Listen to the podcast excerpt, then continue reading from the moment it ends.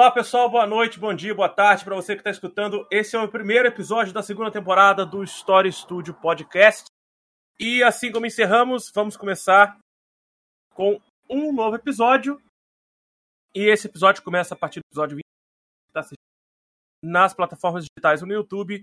A gravação, a segunda temporada vai ser dividida só por uma forma de organização. Mas vamos começar com o episódio 21. Então serão 20 episódios por temporada. A abertura do episódio de hoje será com a Luísa, já que encerramos com a Luísa no episódio 19. O episódio 20 foi só uma conclusão do que aconteceu na temporada passada. A gente volta com a Luísa novamente, dessa vez para falar sobre industrial, como vocês podem ver aí na capa desse podcast ou na thumb do YouTube. Bom, mas antes eu gostaria de dizer que não é só a Revolução Industrial que nós vamos tratar aqui hoje. Nós vamos falar sobre processo de evolução do capitalismo, para a chegada do processo industrial e como se deram, como aconteceram as revoluções e como que elas mudaram o mundo até os dias de hoje, né? A revolução industrial, ela passa por várias modificações. Isso, na verdade, é parte de uma das temáticas que nós estamos tratando no nosso podcast. Não sei se vocês perceberam, já falamos sobre biografias, esportes, temáticas históricas não conectadas a filmes, séries, quadrinhos, livros. Falamos já de livros, falamos de séries, já falamos de filme. Então são várias aberturas, várias temáticas que nós abrimos. Tem algumas, é, alguns tópicos e conceitos mais polêmicos, né? Que também vamos falar nessa segunda temporada, que nós abrimos na primeira, vamos dar continuidade na segunda. E também a gente vai falar sobre o processo industrial e a questão climática e ambiental. Para a gente falar de climática e ambiental, a gente desse primeiro momento, desse primeiro podcast. Então, já sabendo que nessa temporada vamos tratar sobre assuntos ambientais e climáticos, aproveitando aí o engajamento da Luísa dentro do, da processos todos aí que ela vive de reunião, de reunião em reunião, projeto em projeto, defendendo o clima, defendendo o meio ambiente, defendendo inclusive a população com a população eu tô olhando pra cara dela, tô rindo porque eu, vi, eu lembrei do que ela postou hoje, é da luta pela população como você chama? População originária? População originária que você prefere que seja chamado? Beleza. É, é, é a forma mais política correta, vamos dizer assim, né? E vou começar já de uma vez, para que a gente possa entrar com a Luísa. Eu tenho novamente o prazer de começar o podcast com a Luísa, aluna do terceiro ano do Colégio Seja. Vou lembrar vocês, esse podcast vai se estendendo cada vez mais. Esse, esse novo, essa nova temporada vai ter um episódio é, possivelmente um episódio extra que eu vou revelar para vocês em breve, tá? Bom, deixa eu chamar a Luísa aqui, colocar a Luísa na chamada. E tá chegando, tá aparecendo a imagem dela aos poucos e ela já tá aqui com a gente. Boa, boa tarde, Luísa. Boa tarde, boa tarde. Boa noite também, né? Já é boa noite. Boa noite. É, o bom dia, pessoal que tá escutando. É. é. Uma coisa que eu não falei encerramento da temporada passada, é que eu fico muito grato por todo mundo que está participando, todo mundo que está engajado, o pessoal que chega no chat. Como esse é o primeiro episódio da nova temporada e eu não divulguei tanto, a gente está ainda. Pessoal ainda vai chegando aos pouquinhos e não vai ter tanta participação no episódio de participações é, alavancadas ao longo da temporada. Mas para quem quiser comentar, deixar comentários, sugestões, quiser participar do podcast, foi até um pedido de alguns professores lá do colégio, colegas de outras escolas, que tem alunos que querem comentar, que querem participar e às vezes depois ou só a gravação. Eu vou pedir para que vocês deixem comentários nesse vídeo do YouTube e já estou sabendo que a Amazon Music vai lançar uma guia de comentários dos podcasts. Tá? Agora eu participo do programa, o Pod... História Studio Podcast foi selecionado para participar do programa Backstage da Amazon Music. E eu fiz minha inscrição, já respondi 500 milhões de perguntas em inglês para que eles pudessem utilizar a plataforma e agora, pelo que eles me falaram, vai ter uma aba de comentários para podcast na Amazon em breve. Então, tá aí uma coisa legal que pode acontecer. Ou você pode acessar lá o Castbox. É, eu vou deixar o link da Castbox junto com uh, a descrição desse podcast.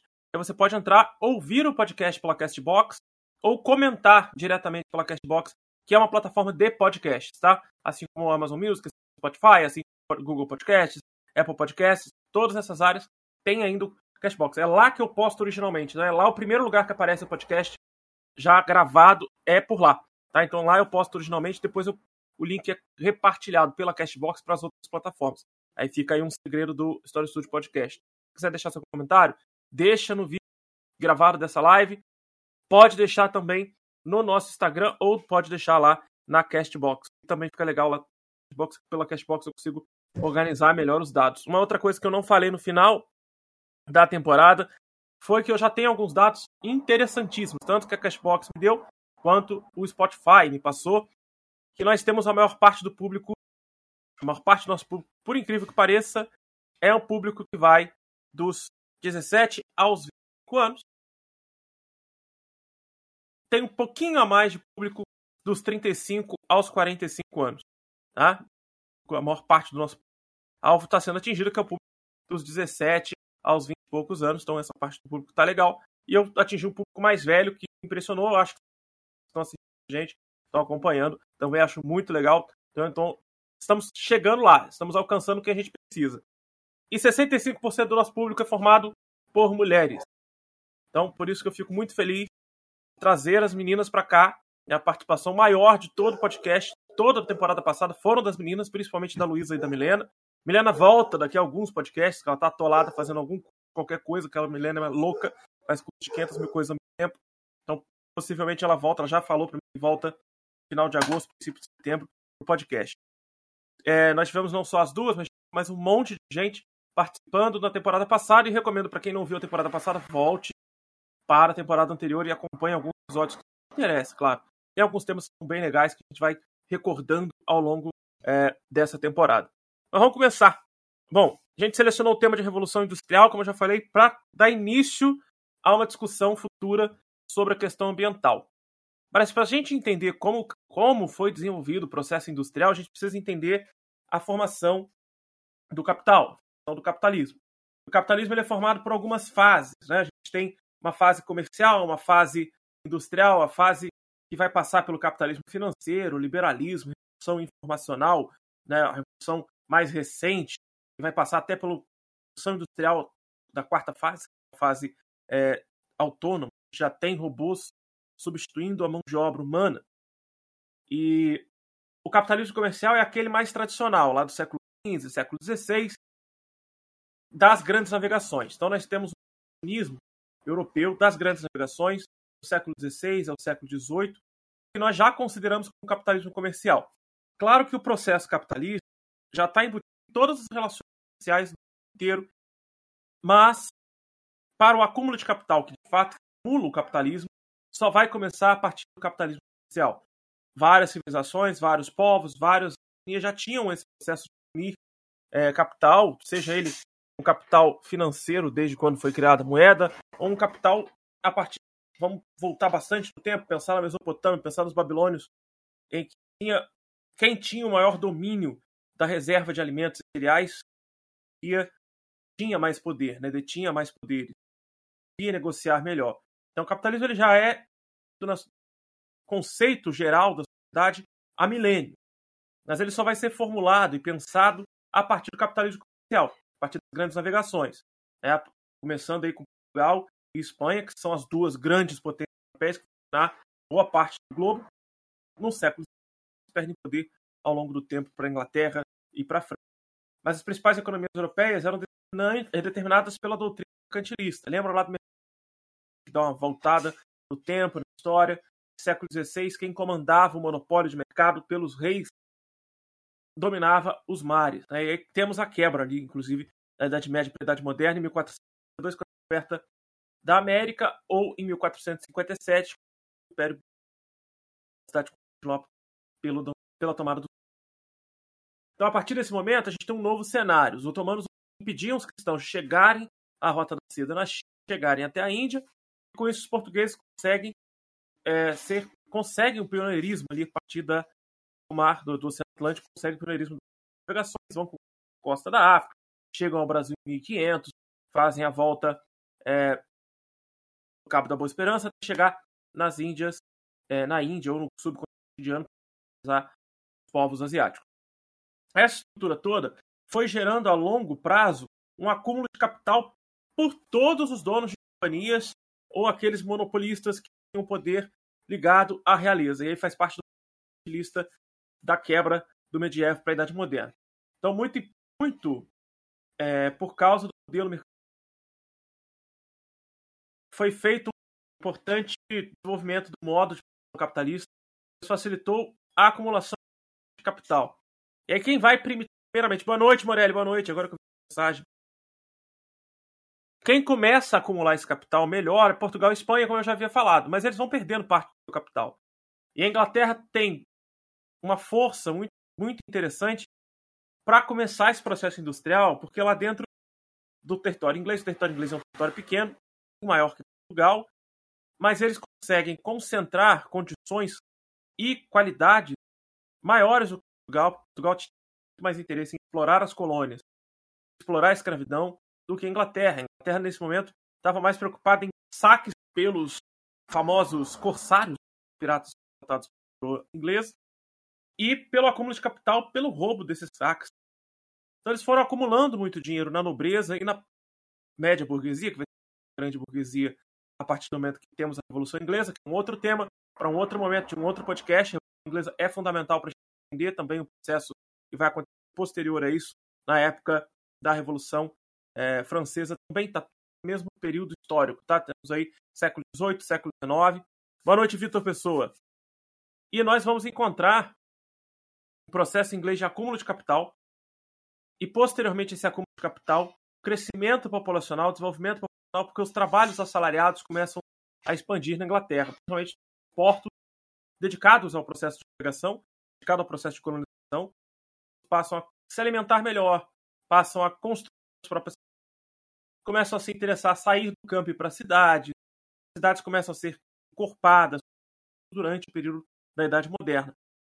E a valorização da coroa, a valorização das cidades, a diminuição do campo, o acúmulo de capital, vai sendo tudo diferenciado pelo processo de avanço da ciência. A história moderna ela é bem complexa, eu falei, a gente tem vários temas que podem ser tratados em podcasts futuros, não sei se ainda nessa temporada ou próxima temporada, inclui o processo do renascimento científico, cultural e religioso.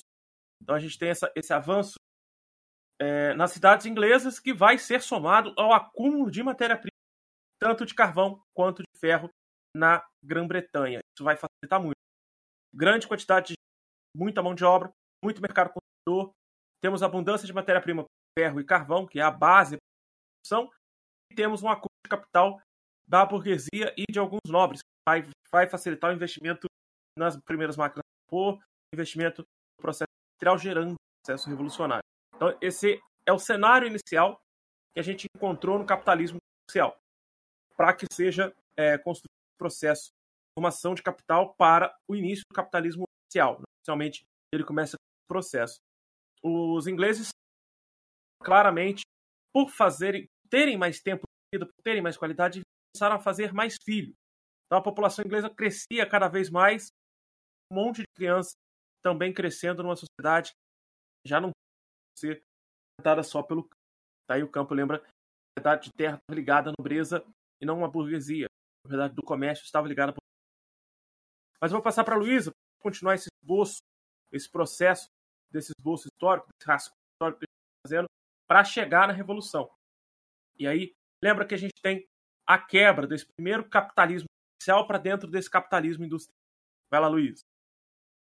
É, eu tenho uma, uma coisa que eu gosto muito de falar, é que é, o conceito de revolução. Talvez, eu acho que você já sabe do que é, mais ou menos, mas é uma coisa que quando a gente, acho que quando a gente fala do, da revolução industrial, independente se é a primeira, a segunda, a terceira ou a quarta fase, né, dela, é que a gente caracteriza algo como revolução é quando tem uma mudança significativa na sociedade e no modo de vida das pessoas. Então, a indústria, o início né, da industrialização, quando a gente sai é, da, do, do artesanato para a manufatura, você tem um impacto muito grande no, na, na população, na vida das pessoas e na qualidade. Então, isso é um, um evento, né, algo revolucionário. E um exemplo de algo que as pessoas dizem que é revolução, mas não é, não revolucionário, tem a ver, por exemplo, com o impeachment da presidente Dilma, né? que a gente só tirou uma pessoa e colocou a outra. Mas isso não impactou tanto a economia e a vida das pessoas. Né? Óbvio que teve um impacto, as pessoas foram às ruas, mas são impactos de dimensões muito maiores. Então, eu acho que isso é uma coisa legal da gente lembrar, assim. É uma coisa que eu aprendi muito tarde e que eu já vi cair nos vestibulares que eu já fiz. São né? coisas que mudam a estrutura da cidade. Sim. É, o Felipe, é, que é nosso professor lá do, do, ensino médio do SEJA, ele sempre fala isso, né? Às vezes a gente acha que, que tirando um governante, né, a gente está mudando, está revolucionando, né? é, o, o verme, o país, sendo que, na verdade, você só está mudando é, a forma né, que aquilo é feito, porque a essência continua mesmo. Então, acho que isso é, é, é legal assim da gente ter em mente, até porque é muito comum ter questões que cobram o conceito de, da Revolução Industrial dentro da área geográfica, da área histórica e da área de sociologia e filosofia, porque as três são interligadas. Então, a Revolução Industrial ela traz também vários pensadores e vários conceitos que são essenciais para surgir a ciência sociológica e filosófica. A gente tem a Revolução. O Morelles perguntou quais são as outras revoluções além da francesa, da industrial e da russa.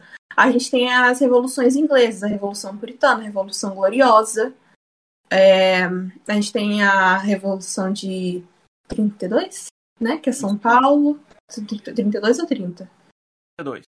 32. Tem a Revoluções e Revolta.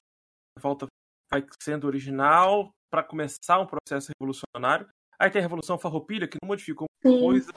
Né? Foi uma tentativa de uma revolução que chegou ao objetivo. A gente tem. Aqui no Brasil a gente não chama de revolução, mas chama de golpe, né? Que é o golpe da República, que é o golpe da independência, esses processos também são revolucionários, mesmo que não tenham o nome de revolução. A independência do Brasil, a independência dos Estados Unidos, a independência do Chile, o processo de independência da, da, América Latina, que vai gerar mais um processo aqui, hoje em dia é em homenagem ao né, campeonato, um torneio em homenagem à independência da América Latina, que é o Libertadores da América. Então a gente tem vários processos revolucionários que não necessariamente recebem o nome de revolução, que modificaram muito a estrutura da sociedade e até o modo que o mundo, é, mundo virou de cabeça para baixo ou não, ou revolucionário, que ele vai revirar, ser revirado.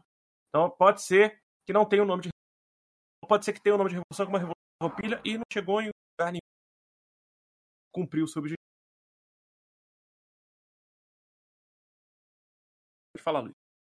E então, assim, acho que isso é uma coisa que a gente realmente tem que pensar, sabe? É, é uma, um conceito que é, eu, pelo menos, vejo, até conversando com professores da área das ciências humanas, que às vezes eu sinto que tem uma visão meio errada de eventos que não seriam revolução, mas são tratados como revolução, exatamente como uma manobra de massa, né?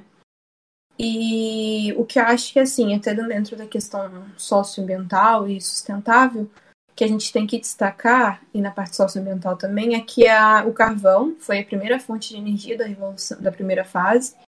E aí, dentro da primeira fase, já começa a surgir os bairros industriais, que é que ele renova né, o conceito da geografia urbana das cidades e dos centros, né?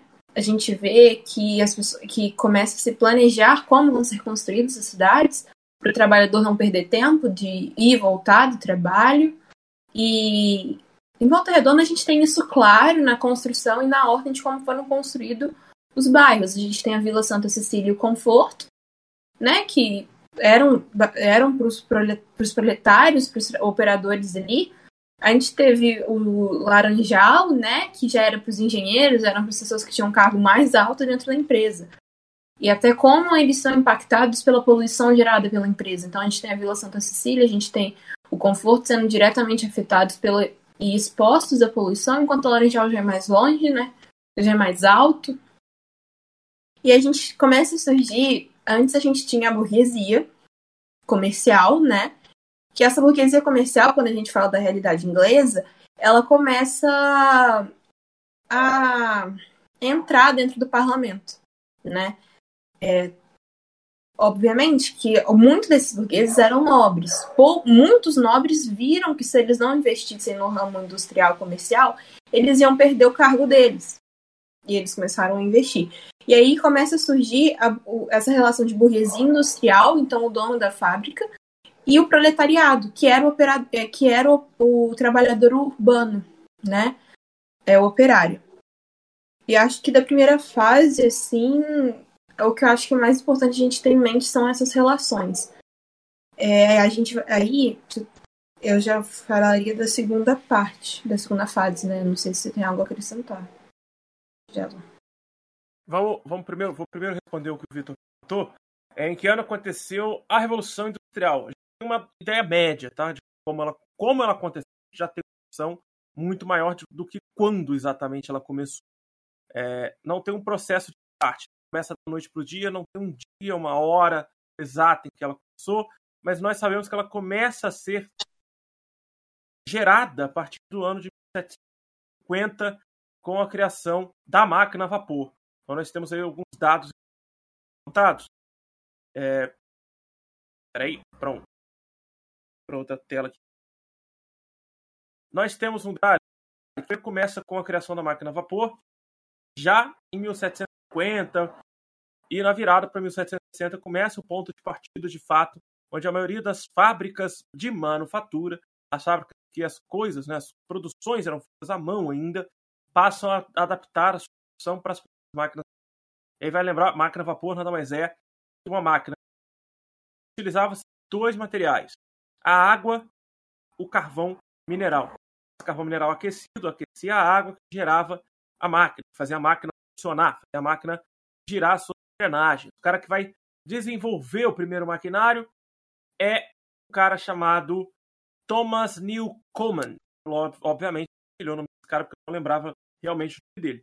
E o equipamento vai ser aprimorado depois, ao longo do tempo, pelo James Watt, ou usa ainda, no, a gente ainda usa o dele para falar das potências. Então ele vai, é o James Watt, fala que tem tantos watts de potência, tantos watts.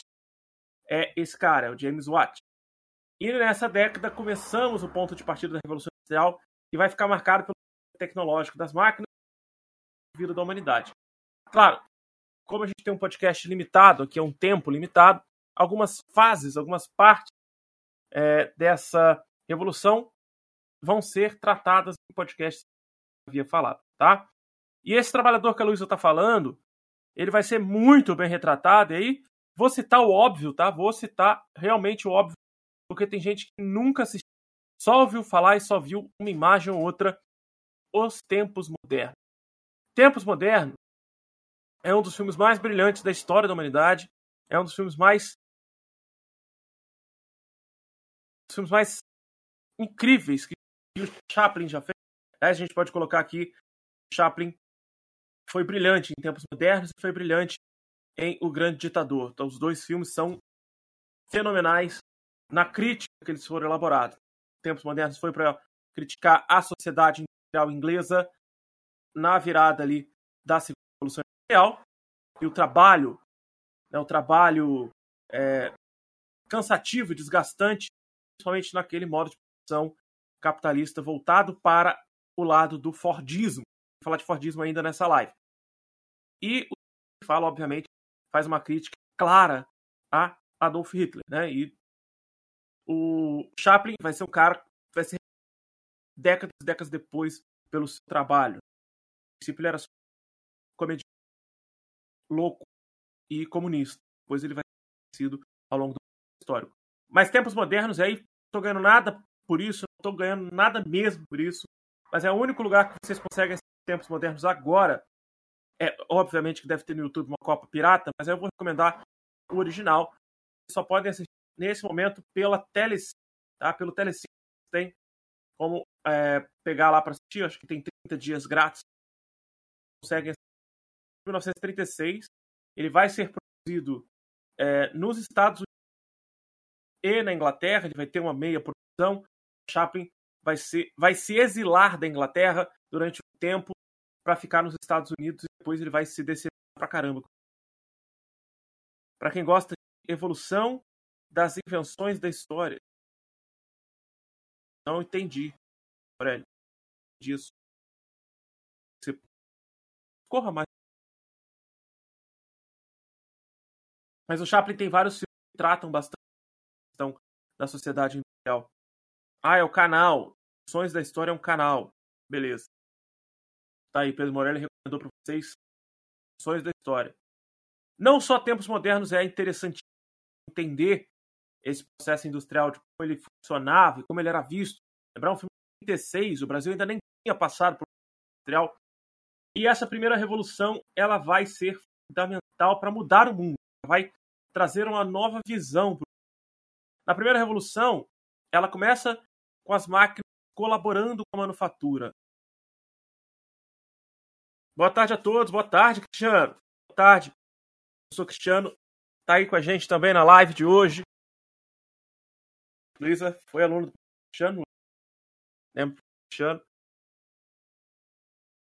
Nosso amigo aí, professor de biologia. E para lembrarmos como funcionou esse primeiro processo, as manufaturas estavam começando ali, engatinhando aos poucos, e de repente chega, chegam esses caras com a máquina a vapor e começam a revolucionar tudo. As máquinas começam a trocar o lugar do trabalhador, principalmente da trabalhadora fabril. É, na fábrica, nós tínhamos aí muitas mulheres trabalhando nas fábricas de tecido, na indústria têxtil. Na primeira revolução, então, nós temos destaque para alguns pontos. Máquina a vapor substituindo a manufatura. A longo prazo ela vai sendo substituída. Nós temos também um encontro com as matérias-primas. A principal matéria-prima é o carvão, mas para confeccionar a máquina nós precisávamos do ferro. Outro detalhe, para a indústria, nós tínhamos a siderurgia surgindo junto com a metalurgia para confecção dessas máquinas. E junto a essas duas, nós tínhamos a principal indústria da Inglaterra, onde a Inglaterra vai fazer muito dinheiro, vai conseguir mais capital, que é a indústria têxtil. E as mulheres eram maioria nessa indústria. Vamos lembrar também que as crianças foram feitas é, de escravas durante esse período, a gente já pode determinar assim ao longo do histórico. Foi determinado que as crianças passaram por processos semelhantes à na Inglaterra. Isso é muito bem retratado para quem gosta de videogame. Isso é muito bem retratado no jogo Assassin's Creed Syndicate, que é, passa na Segunda industrial. É, existe uma lenda urbana de crianças resgatavam crianças, assaltavam pelas ruas de Londres para a sua sobrevivência, porque muitas crianças ficavam órfãs, seja pela tuberculose, por acidente de trabalho na fábrica, seja por alguma guerra, algum conflito que acontecia nas cidades, ou pelo álcool. Os homens viviam muito menos que as mulheres, né? A faixa é, média de idade ali da expectativa de vida era de 35 anos. Então, tinha muitas crianças órfãs que eram usadas e abusadas no trabalho fabril nesse período. Tá? Eram crianças mesmo. Ali a gente tem crianças de 8, 6, 9, 10 anos trabalhando no primeiro momento da industrial. Lógico, como todo processo revolucionário, ele vai modificar tanto a sociedade que a sociedade vai demorar muito tempo para se adaptar a ele, vai demorar muito tempo para se entrar, a poeira baixar e começar a colocar regras definir conceitos, definir o que pode, o que pode, o que pode, pode, para humanizar melhor a coisa.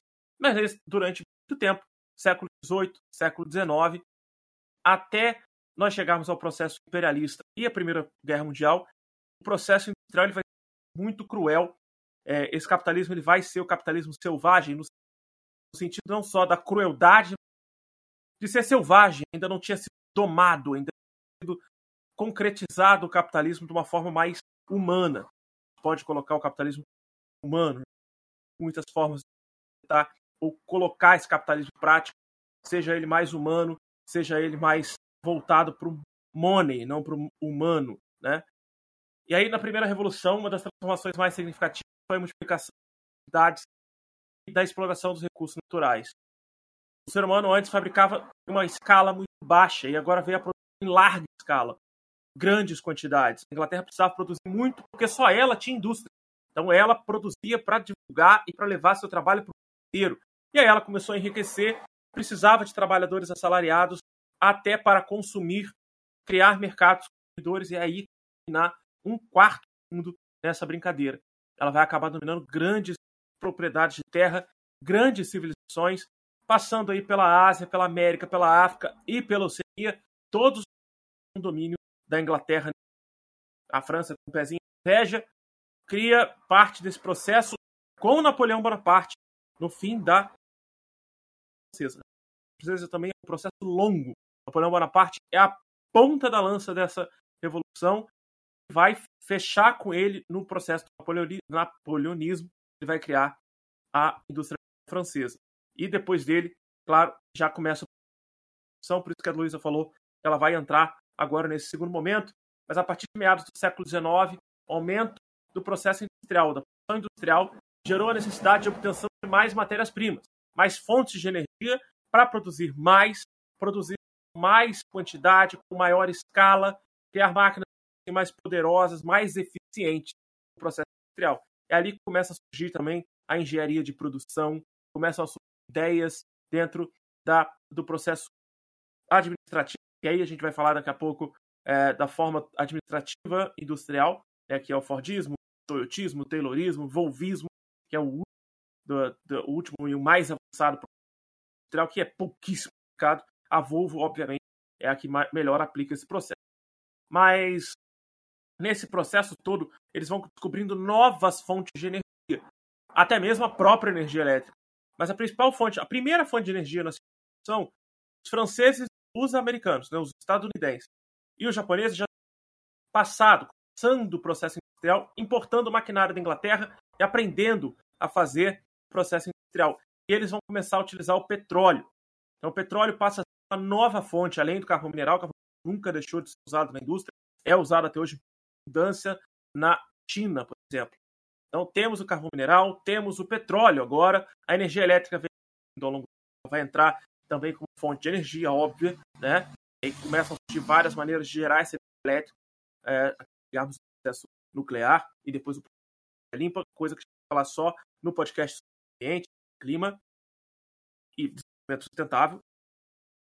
A partir disso, temos novos meios de criar novas máquinas. O ferro não é mais tão essencial. Ele vai ser agora uma matéria-prima para criar um novo produto, que é o aço. Ferro junto com o manganês forma-se o aço na siderúrgica. E aí o aço ele é mais maleável, mais leve, mais resistente do que o ferro. Fica muito mais fácil para criar vários produtos.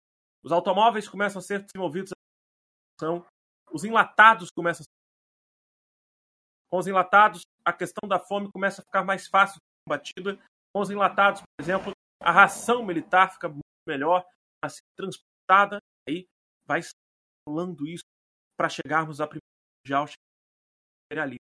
Agora, para conseguir tanta matéria-prima, a Europa precisou fazer o processo imperial, que é a dominação da, da África, principalmente a partir da África e da China. Tá? Vai ser feita entre Alemanha, França, Itália, Inglaterra, principalmente esses. Portugal e Espanha já tinham boa parte dos territórios.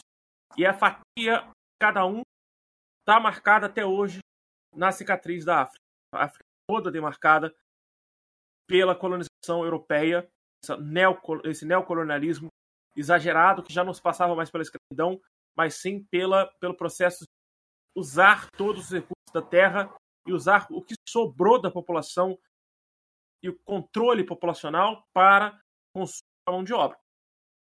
Isso gerou consequências gigantescas para a África, países se tornarem independentes. E isso é tema de um podcast futuro, o neocolonialismo e a independência africana depois desse colonialismo do século mas eu fui até esse ponto da, da Primeira Guerra Mundial para voltar para Luísa, para Luísa entrar com vocês nessa evolução. Vai lá, Luísa. Que, assim, antes vou. Como o Vitor perguntou ali em que ano aconteceu a Revolução, a segunda fase ela é de 1860 a 1945. Então, 1945 a gente está aí na Segunda Guerra, né? Segunda Guerra, é quando o Brasil começa um pouco com a questão de montar as indústrias, né? E aí o que eu acho legal é que a utilização do petróleo ela começou na segunda fase e é usada até hoje. Embora dentro da questão socioambiental, é uma questão que a gente discute muito, inclusive eu estou num projeto que tem a ver com a exploração de petróleo no Brasil, mas tem uma, uma frase assim que eu aprendi estudando isso, vendo palestras e aulas, que é que a gente vê a sociedade antiga como as sociedades antigas como a sociedade do, da cerâmica, né? Sendo que no futuro a gente vai ser a sociedade do plástico. Porque desde a segunda fase, desde que a gente começa a explorar o, o petróleo, e a gente começa a descobrir a questão até. Esse plástico não é nem na questão de tudo ser de plástico. Mas a gente tem uma dependência econômica muito grande de tudo que deriva do petróleo. Então, desde a gasolina do transporte público, desde a gasolina do teu carro, até o plástico, até o computador, tudo isso depende do petróleo, né? Então é muito legal, a gente vai ser, vai ser lembrado como a sociedade do plástico. E. Pode falar. Pode falar. Não, eu vi, eu vi uma, um podcast Lucas, Lucas Ilutilismo. Lucas Utilismo, né? Que é famoso aí pelo, pelo humor nonsense texto o Lucas, ele fez uma entrevista, se eu não me engano, foi com o Flow. Se não me engano, foi com o Flow Podcast. Todo mundo conhece o Flow Podcast, o que, que é, né? O Flow, numa entrevista com ele, ele falou: Foi com o Flow? Ou foi com o Podpar? Um dos dois, foi com o Flow. Boa tarde, Érica. Mais uma uma que foi professora de vocês aí. Ah, o Lucas, ele numa entrevista, eu vou afirmar aqui que é do Flow Podcast. Eu acho que foi do Flow mesmo ele falou sobre a questão do plástico. Para ele é uma das coisas muito loucas do mundo, porque o plástico foi criado há menos de 200 anos, né? E o primeiro plástico criado pelo ser humano, se ele não foi reciclado, ele está na natureza até hoje, porque o plástico para ser dissolvido, decomposto, demora 400. E aí foi até uma brincadeira que eles fizeram, ah, foi no Flow mesmo, o Igor 3K falou que como é que eles sabem que demora 400 anos para decompor se só se passaram 200 anos? Obviamente, ele fez essa piada, essa gracinha, de uma forma inocente, mas a gente sabe por questões de pesquisa de laboratório que o plástico demorar por volta de 400 anos. Também isso é uma hipótese, estimativa é, científica. Então, o plástico ele é fundamental para a nossa sociedade. Ele tem várias formas de ser substituído. Ao longo dos anos, ele tem ali alguns são, vão sendo criados, né? Atualmente, um monte de coisa que tenta substituir esse plástico, mas lembrando que a questão do plástico é tema, preocupação com plástico é tema para o nosso podcast por aí, que vai, vai ser em breve sobre a questão ambiental. Mas nesse momento, Luiz, o, o, a questão do plástico é algo que também muda muito. Por isso a gente fala que a industrial envolve o petróleo e envolve o aço. Porque o aço e o petróleo, o petróleo vai ser fundamental não só para o plástico, para outras coisas, mas o plástico é o que muda bastante a sociedade faz com que nós possamos usar a palavra revolução nesse momento do século Você pode continuar falando. É, e até hoje é uma questão que, assim, tem o seu valor e, como eu disse, acho que desde a primeira revolução, da primeira fase até a segunda e da segunda que passa para a terceira, né? Que até a terceira é onde eu sei, a quarta aí já não é comigo, já é com você, que você que me ensinou sobre a quarta é, são várias inovações científicas que a gente vai fazendo, né? Porque, querendo ou não, quando a gente tem a primeira máquina a vapor, a gente sai do transporte de carruagens e vias né, de barcos e vai para a questão da, da, da, ferrovia, né? E aí depois disso a gente começa a ter a, a parte transatlântica, né? Que é quando a gente começa nesse expansionismo europeu de ir para as colônias, África, as Américas, Ásia, começa a aumentar. Além de ser uma viagem, né, que antes era muito caro ir, isso começou a ser muito mais comum, né? É, então, assim, o plástico é uma questão que, por muito tempo, foi vista como uma evolução, e realmente foi uma evolução tec tecnocientífica, mas hoje ele é uma questão muito problemática e muito preocupante, principalmente quando a gente fala eu vou apresentar uma sigla que, que é usada dentro do movimento que eu participo, que é o Fridays for Future, e que a gente meio que criou, e hoje ela é usada mesmo, não sei nem se você conhece essa sigla, Jason, que é o MAPA, Most Affected People in Area. Que, que é? Pessoas e áreas mais afetadas, né, pela crise climática. Só que a gente sabe que a crise climática, dando um resumo, ela não é só o impacto no clima, né? Quando a gente fala do sul global, né, sem tirar, por exemplo, a Nova Zelândia, a Austrália, a Nova Zelândia, porque elas teoricamente não entram no círculo do sul global, né? Elas entram no norte global. Mas enfim, é, são pessoas que são afetadas, foram afetadas pelo imperialismo, pelo colonialismo e ainda são pelo neocolonialismo, que é quando as empresas não exploram na, no país delas, mas exploram no nosso. Então eles sujam o nosso e deles fica limpo, né? Então assim, essa discussão do mapa, por assim dizer, é uma discussão muito frequente. Por quê? Porque ao mesmo tempo que a gente tem que lutar para correr contra o tempo, né, da, da do, limite da terra e dos nossos recursos, a gente tem que lutar contra essas, mesmo que você falou, essas cicatrizes que estão até hoje nos países, né? E a gente também tem que lembrar que a realidade africana é uma, que a realidade do Oriente Médio é outra, que a realidade da, da Ásia é outra, e que a realidade da América Latina também é outra. E são realidades muito únicas e características de cada local, né? É, pelo menos assim, é isso que eu hoje entendo. Você sabe que eu estudo muito, mais do que eu devia algumas questões, então isso tudo também acho que entra, pelo menos assim, na minha visão, quando a gente fala de da questão climática. Mas enfim, o que outra característica legal assim dessa segunda fase são as teorias sociais, né? Que quando começa a entrar o famoso Marx, né? O marxismo, por assim dizer, que entra com a teoria da mais-valia, né? Que é, que é clássica. Não sei se tem alguém aí que está estudando, nono ano, ensino médio, vocês vão estudar muito sobre isso. Geografia, história, sociologia, filosofia, inclusive. Né? Que é tipo assim, os trabalhadores. O que, que é o, os trabalhadores, né? Que são os, o proletariado, os operários, eles vendem a força deles para os donos da empresa, né? Mas eles vão ficar com menor lucro, que é menos valia. E o maior lucro vai ficar com o padrão, né? Com o chefe deles, com o dono da indústria. Então, o Karl Marx, ele tenta explicar isso. E aí começa, junto com essa construção né, do pensamento, a gente começa é, a formação do sindicalismo. Ele tem um termo em inglês, que se não me engano é trade unions, que é tipo uniões de ofício, né? Porque o ofício operário era um e tinham diversos outros ofícios, dependendo de qual área de indústria a gente está falando. E ali eles começam associações e sindicatos, né? Tem, tem essas duas diferenças, tem esses dois nomes. E eles começam ali a discutir entre eles o fato de que eles não recebiam tanto o, o valor que eles realmente trabalhavam. Então era como se, por exemplo, o, o Jason é o dono da fábrica. Eu trabalhei 20 horas, recebi por duas, e ele fica com as 18 outras horas que eu trabalhei de lucro para ele. E nisso, junto dessa questão, vai surgir o, o ludismo e o, kart, e o kartismo, né? Que foi que a gente, nos termos atuais, a gente chamaria de desobediência civil, né? Que ele ia contra e batia de frente, que é, a gente tem, né?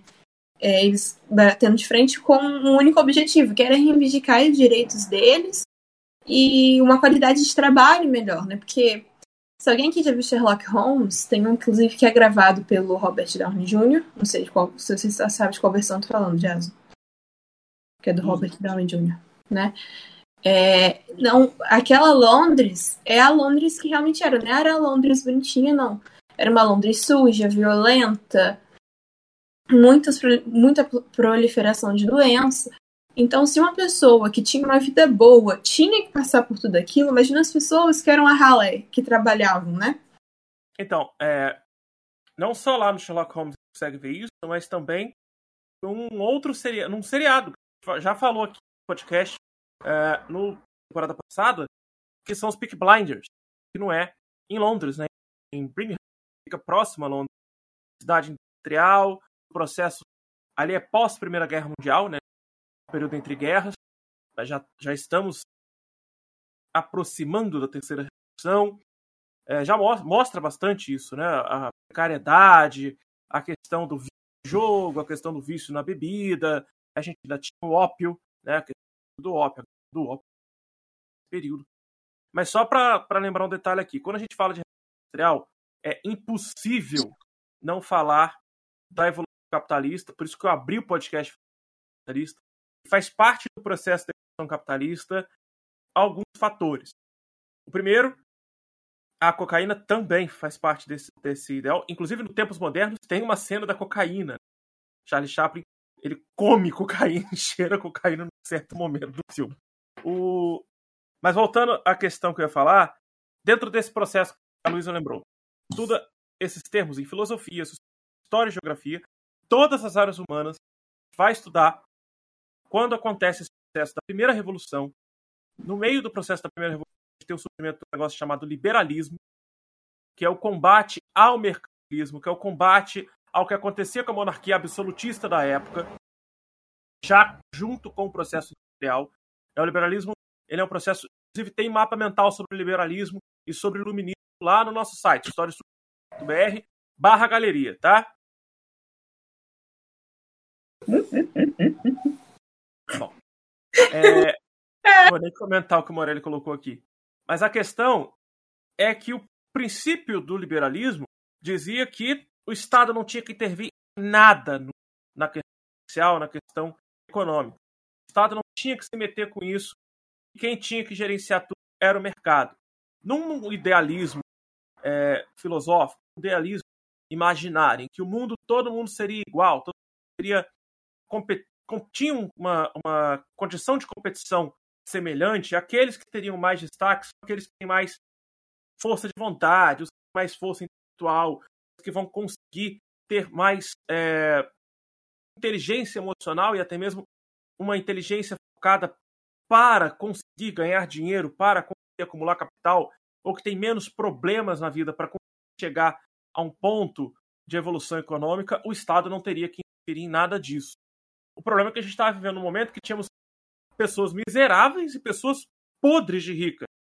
Então você dizer que o sistema liberal, naquele momento, é, é o sistema liberal que tem que ser aplicado hoje, no século é um de uma maldade, de uma crueldade, de uma fagestagem gigantesca. Para começar, o liberalismo do século XVIII e XIX era radical, era radicalista contra o processo da monarquia absolutista, que era cruel, contra o processo mercantilista aplicado pela monarquia absolutista, que era é, uma monarquia que pregava ali o mercantilismo pela a questão do monopólio. Então eles queriam acabar com o monopólio para que a burguesia continuasse investindo na indústria. Óbvio que o processo industrial, gente, apesar de ter muito cruel no princípio do capitalismo, morriam de morriam de fome ou de tanto trabalhar. Você trabalhava 18 a 16 horas por dia, tá? alguns casos 16, outros casos 18 horas. Como eu falei, algumas crianças eram raptadas nas ruas ou órfãos eram colocadas nas fábricas, trabalhar em fábrica, proteção, não tinha nenhum tipo de garantia, não tinha, tinham salários baixíssimos, não tinha alimento próprio. O filme Tempos Modernos é uma sátira gigante ao que acontece. Mas a gente tem que lembrar que a precariedade era gigantesca nas cidades. Não tinha saneamento básico, eram ratazanas nas cidades, tinha vários problemas. Mas, de certa forma, processo industrial, apesar de toda a crueldade, ele foi uma saída positividade, tá? Foi uma saída positividade porque as pessoas saíram do campo e foram conquistando as cidades. O campo já não tinha mais espaço exatamente pela questão da propriedade privada. Os donos do campo empregavam quem eles queriam. Ponto, acabou. Mantinham as famílias menores perdendo suas terras para os caras que tinham dinheiro para comprar as terras maiores e aumentar a sua produção. Faz parte do processo, é natural.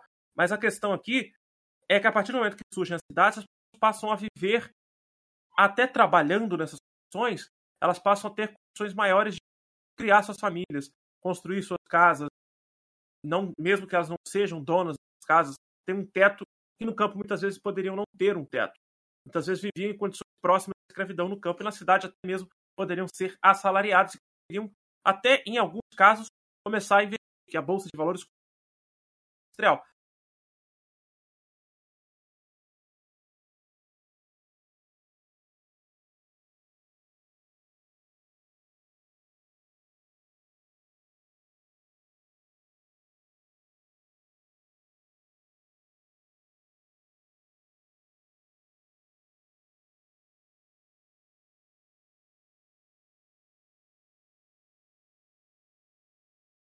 além da Revolução Francesa, que é o processo do socialismo utópico.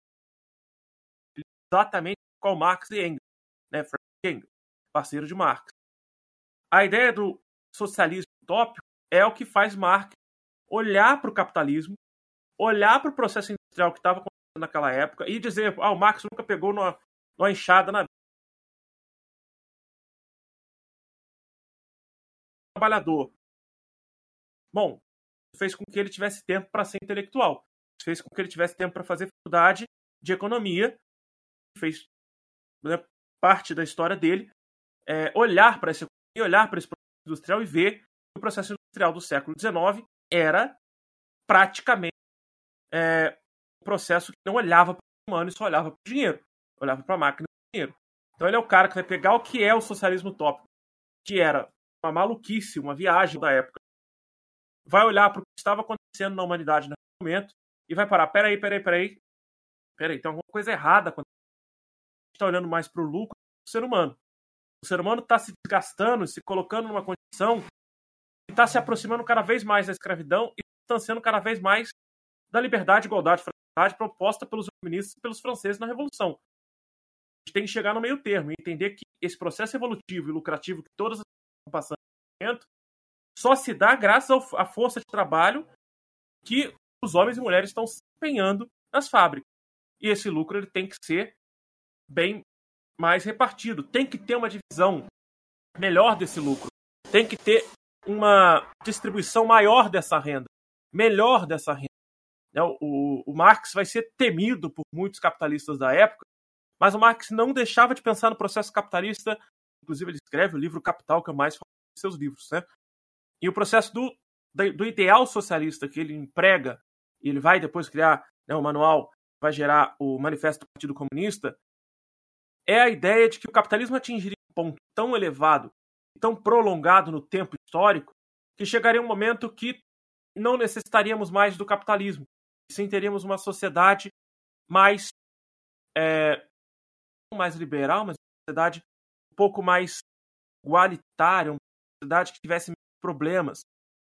E óbvio que dali também surge o processo do anarquismo, né? a ideia de que não precisamos de Estado, não precisamos de ano, que o mundo anarquista não é o que gerou depois o sentido de anarquia no Brasil, que é o sentido de bagunça, depredação, loucura, baderna, maluquice. O sentido do anarquista era um sentido muito próximo do que Marx dizia, que era o sentido de chegarmos ao ponto de não precisar mais de leis e nem de governo, que as pessoas têm total esclarecimento do que é viver em sociedade, do que é conviver em sociedade, do que é necessário do que é necessário consumir, sair um pouco da ideia de produzir a exaustão para gerar um lucro excessivo e depois vai gerar um problema que é o problema da crise de 29, mas também a, ideia de consumir exageradamente, que é algo, por exemplo, os Estados Unidos não sai, não sai, não, não põe o pé no freio de jeito nenhum. O lá é exageradíssimo.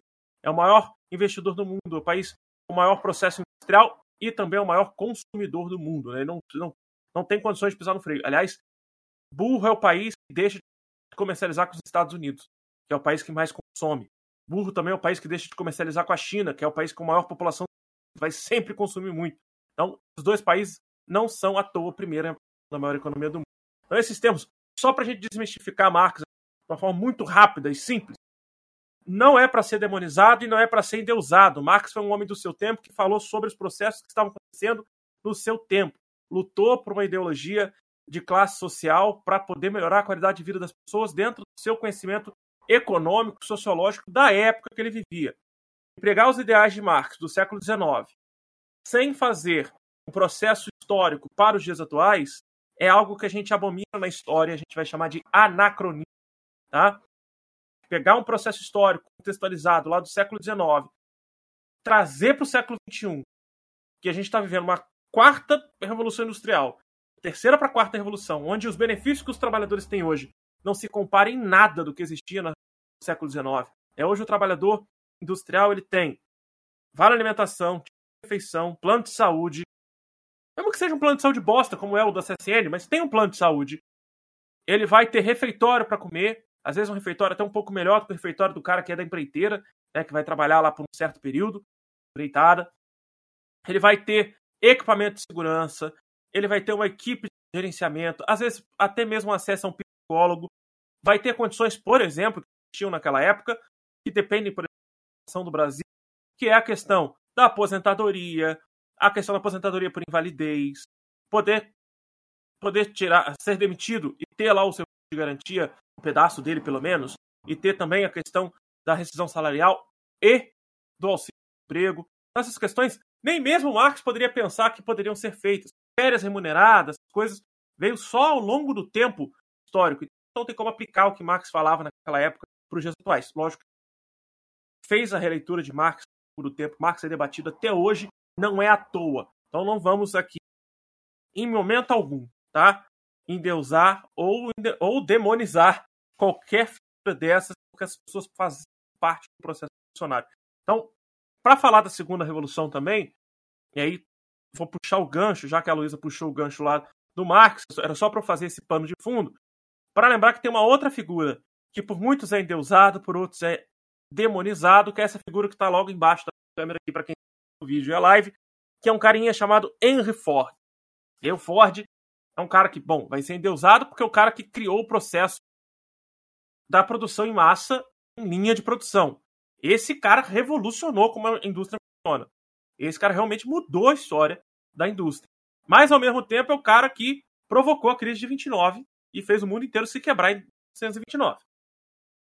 E, ao mesmo tempo, é o cara que não estava nem aí se você estava morrendo, cansado, se morreu parente seu, se você estava tendo um filho para nascer, cagava para isso. Você vai produzir, a linha de produção é essa, dane-se você, vai produzir. A questão aqui é que ele se afastava novamente do humano, que faz parte do primeiro da produção, para pensar na produção em massa. E aí vou lembrar você do processo do Fordismo. Eu sei que eu pulei uma etapa, que é o Taylorismo, porque o Fordismo ele é uma etapa muito mais debatida. O Taylorismo, só para deixar aqui bem rapidamente, Taylorismo, Taylorismo vem de Taylor, é um cara que vai ter uma produção têxtil, tá? Nos Estados Unidos, têxtil, como eu falei, já mecanizada, agora com as máquinas já a todo vapor, literalmente. Ele vai entender que os seres, as pessoas que trabalhavam para ele tinham que ter um espaço reduzido, pouca movimentação de braço, para que pudesse ser o mais rápido possível. Cada funcionário produzia uma peça para deixá-la pronta. Já o Ford vai entender que não, cada deve produzir uma parte da produção para que a peça seja pronta no final. Então, cada um faz um pouquinho, o que muitos chamam de trabalho de formiguinha, né? Cada um faz uma parte da etapa da produção. Né? Começa o chassi entrando na fábrica e termina o carro saindo na fábrica. A cada 30 segundos saía um Ford T da fábrica Ford lá na região de Detroit, nos Estados Unidos. A região que era conhecida mundialmente como a capital do automóvel, que hoje praticamente cidade deserta que foi destruída pela crise de 2008, pela crise de 29. Henry Ford vai revolucionar o modo de produção de mercadorias ao estabelecer a produção em série na fabricação. O operário realizava apenas uma determinada operação ao longo da jornada de trabalho. E é o que o, o Charles Chaplin faz lá em tempos modernos. Ele fica lá apertando parafuso, apertando parafuso, apertando parafuso. Por fim, ele, ele enlouquece, aperta o nariz de todo mundo, aperta os botões, né? Ele sai correndo, tem parafuso, ele sai apertando enlouquecidamente. O colega dele de trabalho ao lado, que vive dando uma retada nele, é o cara que vai ficar marretando a peça em parafuso. Uma reta, outro parafuso. É a linha de produção forte que vem em tempos modernos. Vou recomendar de novo, assistam Tempos Modernos para entender o processo industrial. Não deixem de assistir, pelo amor de Deus. Todo professor de geografia, história, sociologia e filosofia passa esse filme não é à toa. É porque precisa, é necessário. Tá? O operário realizava apenas uma determinada operação ao longo da jornada de trabalho a linha de produção em série elevou acentuadamente a produtividade do Ford. Ford, inclusive, que abre a Fordlândia no, no interior da Amazônia. Não dá muito certo, porque começa a, a entrar em crise a produção da Ford.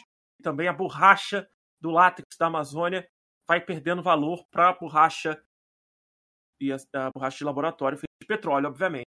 Essa borracha que a gente vê, o carrinho do Ford aí é feita com látex brasileiro, tá? Gerava grandes estoques, nem sempre o mercado consumidor suficiente. Além disso, era possível, é, eram possíveis defeitos, possíveis defeitos eram só detectados no processo, aumentando o custo. Então eles produziam o carro todo e no final eles viam se estava com algum defeito. Primeiro produzia tudo, depois se tiver com algum defeito, voltar, desmontar tudo e fazer de novo. Então gerava um custo maior para a produção. Um outro detalhe é que eles produziam muito sem pensar na demanda. É uma produção gigantesca para fazer estoque e para vender. O importante era fazer muito. E depois o vendedor se virava para vender. Só que chegou um tempo que a Europa já tinha se reestruturado da mundial, já tinha criado suas próprias indústrias automóveis, de automóveis, que não precisava mais do Ford. E os Estados Unidos já tinha muita gente com carro. Né? Não precisava mais tanto carro. Ford não entendeu isso. Não diminuiu a sua produção. Não mantendo sua produção elevada. É um viu aqui sobre a crise de 29. E aí quem vai criar a produção flexível são os japoneses. Com o toyotismo, aí o Japão vai criar esse processo só na terceira revolução. E temos um quadro comparativo entre as duas coisas, de entrar na terceira revolução, que a produção é flexível. Vai chamar a produção just in time, ou produção just in time, o tempo certo, com o tempo pré-programado, é a produção sob demanda. Então, se, por exemplo, no Brasil hoje, a Honda fez esse processo agora no Brasil, tá?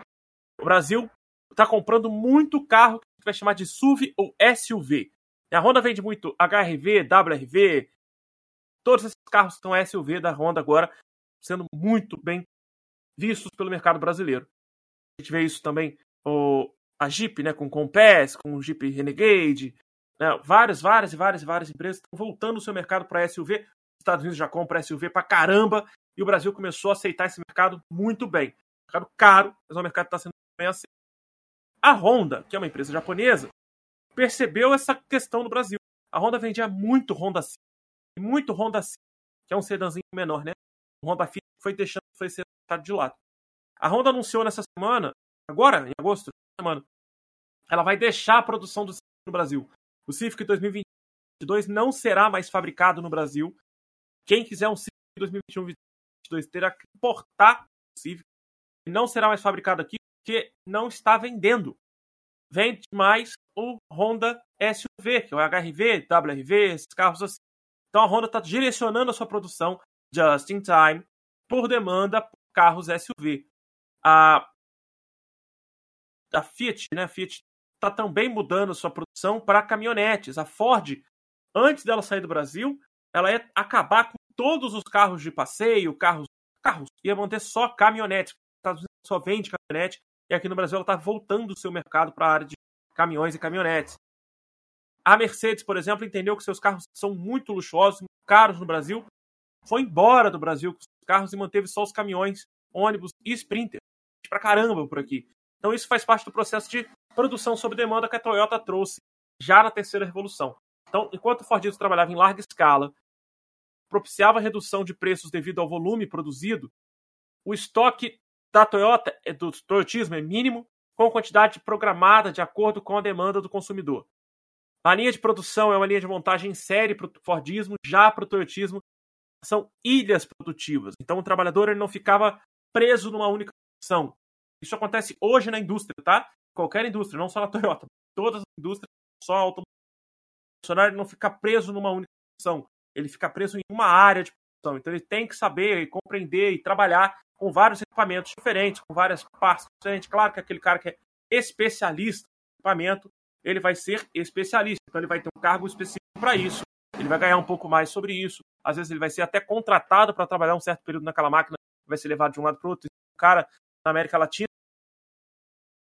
um dash, ponte rolante, é, portuária, uma coisa assim, de alta, de alta posição, e ele é o único da América Latina. Toda vez que precisa de um cara assim, ele vai sendo contratado por empresas da América Latina inteira e vai sendo levado por essas empresas, ganha uma fortuna o cara que mexe com esse tipo de maquinário. E essas linhas, ilhas de produção, por exemplo, podem levar o cara para uma área que é só para colocar o farol do carro, vou usar como exemplo. Uh, já temos muito farol sendo colocado, agora a gente está precisando colocar, sei lá, a lanterna interna do carro. A gente está com muita demanda de pouco funcionário nessa área. Ele ser alocado para outra área da fábrica.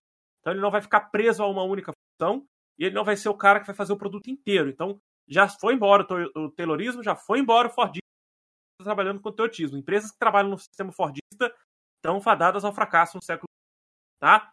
E bom, o controle de qualidade do Fordismo, como eu falei, é no final da produção. Já o controle de qualidade do Toyotismo que é aplicado hoje, vou falar novamente, não é só pela Toyota, é baseado na experiência e na criatividade da equipe ao longo do processo de fabricação. Então, ao longo do processo de fabricação, nós vamos observando algumas falhas, algumas coisas que estão saindo errado, uma pintura que saiu errado no produto, ou um produto que saiu um pouco torto, um pouco fora do que precisava sair, para-se a produção, é ver o que está acontecendo para que não ocorra novamente o erro, é estudado aquele erro. Isso faz parte da engenharia de produção, tá? Então, esses métodos vai chegando até o ponto do volvismo, que é um ponto que a Volvo conseguiu atingir, obviamente, lá no seu país de origem, e que vai ser muito de complexo para se atingir em qualquer outro lugar do mundo, que vai precisar de uma sociedade que entenda o que é viver em sociedade, que entenda e tenha educação mais alto nível, gratuita para todo mundo, e também uma educação que seja focada para ciência e tecnologia. E, claro, as escolas públicas são de excelência na Suécia e também as escolas particulares são focadas no desenvolvimento tecnológico e no desenvolvimento social. Que hoje o Brasil tem esse, essa preocupação nas escolas particulares, né? A questão da tecnologia e a questão social. Entender a sociedade e, ao mesmo tempo, compreender a tecnologia. Por isso, a gente vai ter, inclusive, um novo, um novo ensino médio oficializado a partir do, do ano que vem, que, apesar de muitas críticas, ele é pensado dentro dessa mesma estrutura. Tá? E aí a gente vai encontrar um país que vai ver os seus funcionários comandando a empresa. Aí a gente volta para os sindicatos que a Luísa falou. Dessa vez, o trabalhador é quem dita o ritmo da máquina, é ele que conhece todas as etapas de produção. Inclusive, os trabalhadores da Volvo são eles que decidem qual vai ser o tamanho da fábrica, quem vai trabalhar onde, qual vai ser a parte maior, qual vai ser a parte menor, qual vai ser a fatia que vai para a empresa, qual vai ser a fatia que vai para o trabalhador, qual a fatia vai para o sindicato, até mesmo fazer a famosa uh, que os antigos chamavam de girafa, o mês da girafa, era o pagamento dos lucros da empresa, né? Divisão dos lucros da empresa para os trabalhadores, a famosa PLR, divisão de lucros anual. Então, essa questão vai sendo desenvolvida ao longo do capitalismo. Luísa, fala para nós aí sobre a terceira revolução que você falou que sabe até a terceira. Eu vou concordar com o Aurélio, porque, assim, o Jason me segue nas redes, então ele sabe qual é o meu posicionamento acerca do novo ensino médio. Mesmo sabendo dos pontos positivos, eu acho que a gente está numa, né, numa realidade que às vezes eu acho que não é isso que o pessoal lá de Brasília, né, enxerga. Mas, enfim, eu concordo com a Morelli também que a gente forma ano que vem. Mas eu só vou para falar de dois movimentos que eu acho muito importantes que surgiram na segunda fase, que é o ludismo e o cartismo. Porque depois disso, depois do ludismo e do cartismo, eu acho que é, vem a terceira, né? Porque junto com as teorias sociais, ludismo, cartismo, e depois a gente vai para a terceira fase. Rapidinho. Então, o ludismo a gente tem do cara chamado Ned Ludd, que esse movimento começou em 1811, mais ou menos, que eles achavam, tipo, eles praticavam desobediência civil real, eles achavam que o problema das indústrias eram as máquinas, que as máquinas tomavam o lugar dos trabalhadores, então eles entravam nas fábricas e quebravam tudo. E eles foram extremamente reprimidos, né, pela, pelos donos, né, pela burguesia industrial, que era a grande maioria dentro do, do parlamento, né, dentro do governo, e pela polícia. E a gente tem o cartismo, que foi organizado pela Associação dos Operários, que eles, eles basicamente eram como se fosse um, movimento ativista, né, de hoje, que eles queriam, né, que fosse tivesse regulamentação do trabalho feminino, que tira, tivesse o fim do que o, fosse extinto o trabalho infantil, salário mínimo, oito horas de jornada, né, sufrágio universal, é, algumas questões outras políticas, né, porque no parlamento você tinha que ter um número X de propriedades, né, voto censitário e tal, é, eles conquistaram diversos direitos políticos. Né? Então, esses dois movimentos, eu, Luísa, nunca peguei uma questão de vestibular com esses dois, com cartismo, mas o ludismo já. Mas não para abordar sobre ele, mas fazendo referência até alguma questão da área de filosofia e sociologia. Eu acho importante falar disso, sim. É... E aí, nisso, quando agora vou para a terceira fase, né? Que é 1945 até 2000 e... Até hoje a gente vive ele. É, a gente ainda está na transição para a quarta revolução, né? É, ele começa no, depois da Segunda Guerra Mundial, né? E dos desdobramentos da Segunda Guerra Mundial, porque a ciência dá um boom em todos os aspectos. Seja na ciência, na física, na química, né? Que a gente tem bomba atômica, na engenharia, na medicina. E a indústria ela começa a expandir para diversas áreas que antes eram centralizadas na mão do governo. É, inclusive, é, eu chamo isso que eu falo que a indústria e o, a nova sociedade que surgiu com a terceira né, é, fase, a indústria começou a ser usada como meio de controle. Então, ela está em todos os aspectos. Ela está desde a, dentro da questão política, da questão social, da questão da área da saúde, né? A indústria farmacêutica tem várias questões por trás da indústria farmacêutica. Um exemplo disso é a questão de vacina, né? A gente tem a pandemia da gripe suína, por exemplo, né? Que em quanto tempo, sim, foi feita a vacina e todo mundo estava vacinado.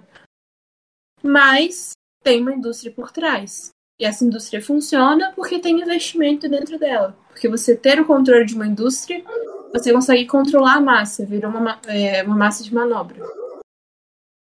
E eu acho que tem dois outros aspectos da terceira, assim, que são muito importantes que é o desenvolvimento de mercado consumidor. Então, o mercado consumidor ele está enorme, com diversas áreas, né? E, e, se desenvolve muito rápido, porque, pelo menos assim, é o que eu sinto, até vivenciando o que eu hoje, né, vivencio, a minha experiência como eu mesma, é que você começa a ter vários interesses. Então, assim, do mesmo jeito que eu leio, que eu tô aqui falando sobre, sobre marxismo, sobre revolução industrial, sobre a questão da sustentabilidade, eu tô lendo Julia Quinn, eu tô lendo Percy Jackson, e aí eu tô lendo o Contrato Social, tendo que ler a Revolução do Estudo para Vestibular, e, e, assisto as séries, e assisto YouTube, então você tem que você começa a consumir muita coisa, né? E aí entra a questão do consumismo, então a gente vê hoje no Brasil, acho que pelo, pela questão econômica, algumas pessoas a gente ainda é muito limitado em relação a outros países que são desenvolvidos. A gente tem essa questão de consumir muitas coisas ao mesmo tempo muito aflorado.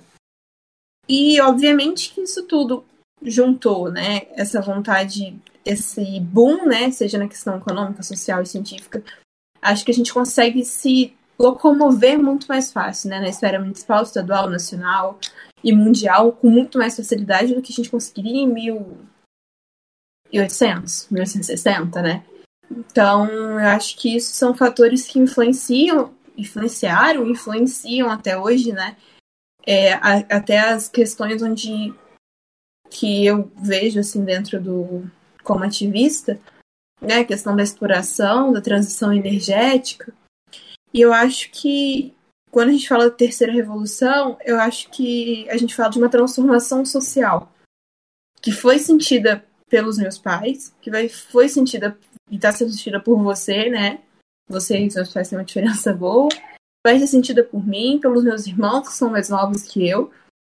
E que a tendência agora é não parar, né? Da questão de ponto de vista econômico.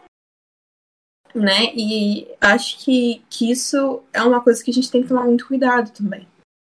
Né? E aí eu poderia até falar da questão dos impactos socioambientais. Eu não sei se você vai querer falar disso agora, se você vai querer. Agora não, próximo próximo, guarda a parte tal para jogar o ambiente, o ambiente todo pro outro. Mas assim, essa terceira revolução, ela vai acontecer num processo pós-guerra, né, que vai atingir o Brasil claramente. Mas essa terceira revolução ela tem um outro fator. Primeiro que ela está aliada à globalização, porque ela fica ali no banho-maria com a globalização, tentando unir a, o capital global, tentando aumentar as relações globais no meio de uma Guerra Fria. E quando acaba a Guerra Fria, basicamente acabou a Guerra Fria, o mundo já estava se conectando, já estava praticamente todo conectado. Faltava só dar o start para a conexão acontecer, e aí a internet é fundamental para isso. E a gente, por isso, vai chamar essa terceira revolução de revolução técnica informacional. E aí, não sei se você lembra dos slides que eu usei na aula na aula de vocês, que eu coloquei até o Detona Ralph né, e a Vanellope na, na estrutura. Com ele que tem o último na Ralph lá da internet. Mas existem alguns termos que surgem nessa capitalismo informacional aliados ao capitalismo financeiro, que são as duas últimas fases do capitalismo que a gente está vivendo agora, né? O capitalismo financeiro vai passar pela formação das bolsas de valores, que aí começa na segunda para a terceira revolução industrial, e vai criar para a gente um negocinho chamado trustes, cartéis e holdings. Hold. Nós no Brasil temos uma hold gigantesca que é a Embev, né, do Jorge Le Mans, que é um velho bilionário, é o homem mais rico do Brasil, é o Jorge Paulo Le Mans, é um suíço brasileiro, o carro da empadinha tradicional, sempre na nossa live, tá passando aqui agora. O Jorge Le Mans, ele é um cara que ele é dono da Ambev, das lojas americanas, ele é dono da Burger King, ele detém fundos nas companhias iFood, Cultura Inglesa, Snapchat. O cara, inclusive, tem mão em rede social. O Le Mans, ele traz uma revolução gigante para o nosso país. Vamos combinar que o cara com esse poder financeiro gigantesco, apesar de toda a manipulação de massa que ele pode causar, é um cara que traz um benefício econômico para o país e um benefício gigantesco para o emprego. É um né? investimento externo, né? É um investimento externo que se tornou interno. Que se tornou interno ao longo do tempo. Não, sim. Ele mas vai assim, participar. Ele não só acho... tem. Fala, fala. Eu acho que quando a gente fala, né? Eu não conheci esse caso, mas eu acho que quando a gente fala assim, quando vem uma pessoa de fora e começa a investir, eu acho que quando você injeta dinheiro estrangeiro assim, pra, e depois aos poucos aquilo vai se transformando numa rede interna, você coloca os olhos dos outros investidores aqui. Né? Então, viriam outras empresas transnacionais, independente de qual área de serviço, primária, secundária, terciária que seja, viria. Né? E a partir do momento que a própria empresa interna começa a deixar de investir ou começa a fechar portas, o investimento externo sai. A gente está vendo isso nesse momento. A Ford foi embora, a Sony foi embora, como eu já citei os casos aí, a Honda deixou parte da produção, a, a, a, Mercedes foi embora com parte da produção. Então a tendência é que com o aumento do emprego as pessoas deixem de investir no país, ou com o aumento do número de cagadas que é o governo fazer, é nítido que o investidor vai deixar de investir aqui. Né? Claro que o investidor vai deixar de investir. Mas o, o Le Mans, que eu estava falando antes, ele não só é dono da Ambev, mas ele é dono, ele tem participação, como eu falei. Ele tem fundos do Snapchat, iFood, cultura inglesa, fundos, tá? Mas ele tem participação menores. Por exemplo, na Trident, na Sonho de Vals, na marca Sonho de Vals, na marca Trident, na marca Oreo e da Kraft Heinz. Ah, sim, a Heinz. Ele é dono da Heinz, né? Molho Heinz. Molho, por isso que ele é dono do Burger King, que Heinz e Burger King tá, no, tá tudo junto. E por isso quando a gente vai no Burger King no Brasil, só tem as bebidas da Ambev, né? O Guaraná Antártica, Pepsi. Aliás, vale frisar um detalhe aqui, tá? Toda empresa estrangeira no Brasil tem que ter parte do seu capital brasileiro. O que o Le Mans fez com a Pepsi Company é uma parada absurda. É uma parada gigantesca. Imagina o tamanho dessa negociação. A Pepsi Company é dona da Elma Chips, né? É dona da Ruffles, dona do Cheetos, dona dessa parada toda, além da Pepsi. É dona da própria Pepsi. Só que a Pepsi fabrica o líquido e quem invasa é a Ambev. As garrafas do, da Pepsi são da Ambev. Para poder ter essa participação de capital brasileiro.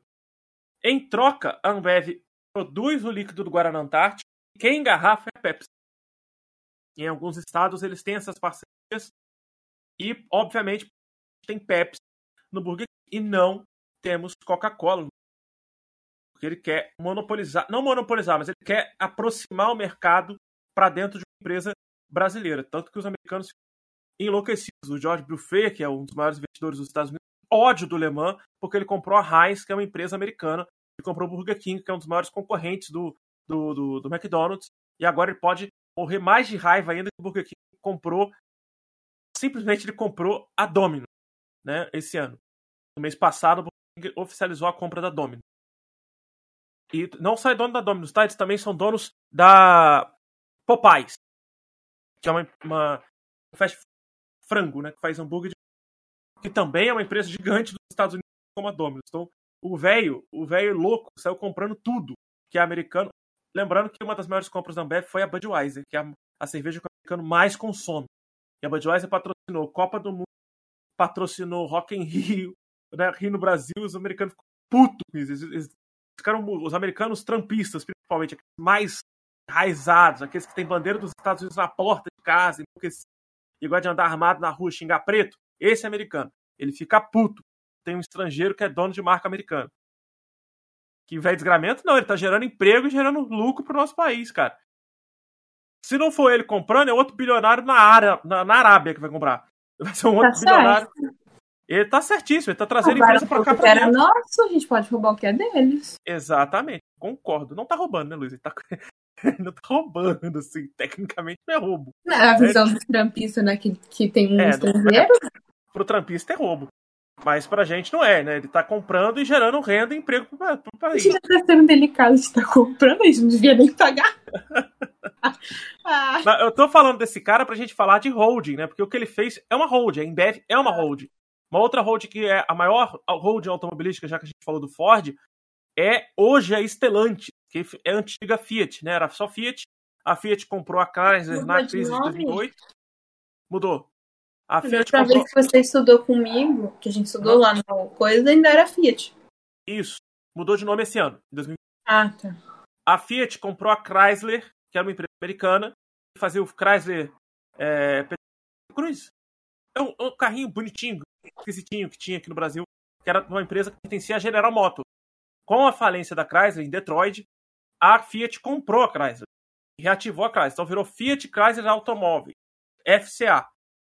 Por enquanto, a maior do mundo ainda era a Volkswagen, dona da Lamborghini, da Porsche, da Bentley, da Audi, gigantesca a Volkswagen. E a outra era a General Motors, dona da Opel, dona da Chevrolet, dona da General Motors, obviamente, né, ela tem várias outras marcas. Mas a Fiat, aos pouquinhos, foi comprando a Alfa Romeo, aí foi lá e comprou a Ferrari, comprou a Maserati, comprou a Jeep, comprou a Ram, comprou a Dodge, saiu comprando um monte de empresa americana falida, um monte de empresa italiana falida, até que eles deram um golpe final no final de 2020. E agora, em 2021, se tornaram a maior de todas, mudando de nome para Stellantis.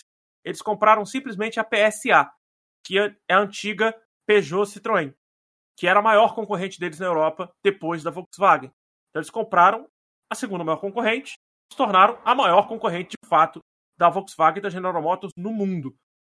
E já falaram, a Stellantis no Brasil ela vai ficar é uma das marcas é, que tem ali peças mais caras, uma manutenção mais alta, tá? Em relação aos, aos, populares, em relação a Chevrolet, Volkswagen, Fiat, Ford, a Fiat já tem dizer assim, não tão cara quanto a GM, mas é mais cara do que a Volkswagen e mais cara do que a Ford. Mesmo a Ford hoje fora do Brasil.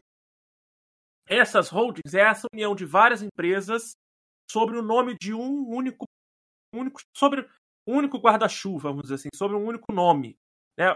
A Stellantis é o nome lá na bolsa de valores que se dá para os carros que a gente vê na rua da Fiat, os carros que a gente vê na rua que são da, da Peugeot, da Citroën, da Alfa Romeo, da Ram, da Maserati, da Ferrari, todas pertencem à Stellantis. A gente não vai ver um carro específico da Stellantis. Eles prometem trazer um carro específico daqui a alguns anos, que serão carros elétricos, tá? Outra empresa que a gente tem na nossa região que é a Tata. A Tata não é produzida, não, os carros da Tata Motors aqui, em Tatiaia, mas são produzidos a Jaguar e a Land Rover. A famosa fábrica Jaguar Land Rover, na verdade, o nome dele é Tata. Tá? É uma produção inglesa de alto luxo, alto padrão, claro, que a Jaguar Land Rover não é para qualquer um, né? Mas a produção do Jaguar Land Rover tem lá Jaguar, tem lá a Land Rover, mas dono de tudo isso é a Tata. E como dono do, do Burger King, o dono da Ambev, onde tudo, o dono da Burger King, da Ambev, tudo mais é a Embev, que é a Ambev Internacional. Isso tudo vai para a bolsa de valores. Você não investe em empresa só, você investe no corpo, tudo. Assim como a Brasil Foods, por exemplo. Só que a Brasil Foods ela tem uma outra questão. Foods são só duas empresas. É, não é uma galera. A gente tem a Unilever, é, que também é um monte de empresa. Mas a Brasil Foods são só duas. Perdigão e a Sadia. Gigantescas, eram concorrentes diretas e as duas uniram no mercado no mercado financeiro, assim como a Garota e a Nestlé aqui no Brasil, né? A principal concorrente da Nestlé era a Garota, a Garota foi vendida para a Nestlé e ela se tornaram uma empresa só que chama Garota Nestlé ou Garota faz. Nesse processo, as truches são formadas, então corresponde à fusão ou união entre duas empresas de um mesmo ramo ou de áreas diferentes da economia constituindo uma única companhia ou um grupo associado de maior porte. Já os cartéis, em alguns casos, são criminosos, que são a formação oriundos da inviabilidade da livre concorrência, desde o momento em que as fazem acordos para estabelecer um preço comum. Né? O mais comum que a gente vai encontrar são cartéis dedicados a combustíveis e cartéis dedicados, por incrível que pareça, a casas funerárias. Tá? E tem de mercado também, né? Tem mercado também. Então, mercado, postos de combustíveis e funerárias. E nossa cidade, infelizmente, já passou por esse tipo de cartel, ainda passa por alguns deles. É, já teve cartel de funerária na cidade, por isso a prefeitura criou a funerária municipal. Cartel de droga. É, o cartel de droga, ele é ilegal desde o princípio. É cartel, já é ilegal desde o tá? Ah, o sistema do cartel... cartel. Oi? Mas não deixa de ser cartel, ele tem é, um não, não, deixa de ser cartel, Mora. Ele tem sempre, ele tem sempre algo a colocar e tá certo, não deixa de ser cartel. Mas o cartel ele é uma união secreta ou não oficializada de um grupo de empresários de um setor para negociar preços para a sociedade. Então, como é feito isso? Donos de postos de gasolina, por exemplo, negociam o preço da gasolina a seis reais o litro. Se eu tento abrir um novo posto na cidade, cobra o valor mais justo, digamos que o valor mais justo seria 5 reais, os donos de postos vão tentar me coagir a colocar preço equivalente ao deles e a participar do cartel. Se eu me nego a isso, tenho um preço a 5 reais, eles vão, obviamente, vender muito mais que eles, porque eu estou mais barato.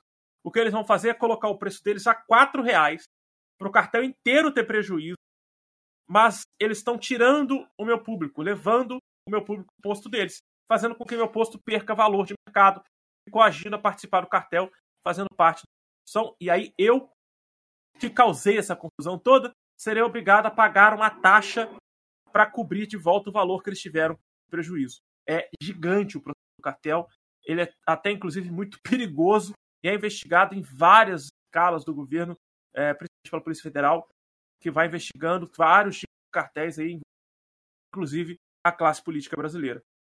Bom, já o processo informacional do capitalismo informacional, ele não tem muito segredo, né? É a questão da tecnologia da informação. E como eu falei, a globalização, ela é o ponto que gera a terceira revolução. E essa globalização, pessoal, ela é interessantíssima, porque para ela acontecer precisa de duas coisas que a Luísa já falou: tecnologia da informação e tecnologia no transporte. Parece que o mundo diminuiu de tamanho ao longo do tempo e ficou muito mais acessível, muito mais fácil, muito mais rápido em várias esferas, municipal, estadual, federal e, como ela falou, uma esfera global, né? A gente consegue viajar pelo mundo afora, negociar coisas pelo mundo todo, muitas vezes hoje sem precisar sair de casa. E aí vale ah, lembrar. Tem a empresa de transporte, né? A Shein, Shopee, Win, Wish, é... AliExpress. Eu não compro, então não sei o nome, mas acho que sim. Isso é um exemplo claro de onde a gente chegou, né? E até quando você vê. Vou falar do setor quaternário, né? Que é pelo que tá, a gente está estudando agora. Seriam as ONGs e as instituições, né? De diversos assuntos. Algumas delas são internacionais, ou são no Brasil e se tornam internacionais, ou são internacionais e abrem uma sede do Instituto aqui no Brasil, né? É, então, acho que isso é um exemplo de como o mundo diminuiu, o mundo está diminuindo e a gente está crescendo, só que não está tendo uma uma conexão nisso, né? E... É porque a gente está a, tecnologia ela se desenvolve de uma maneira muito rápida.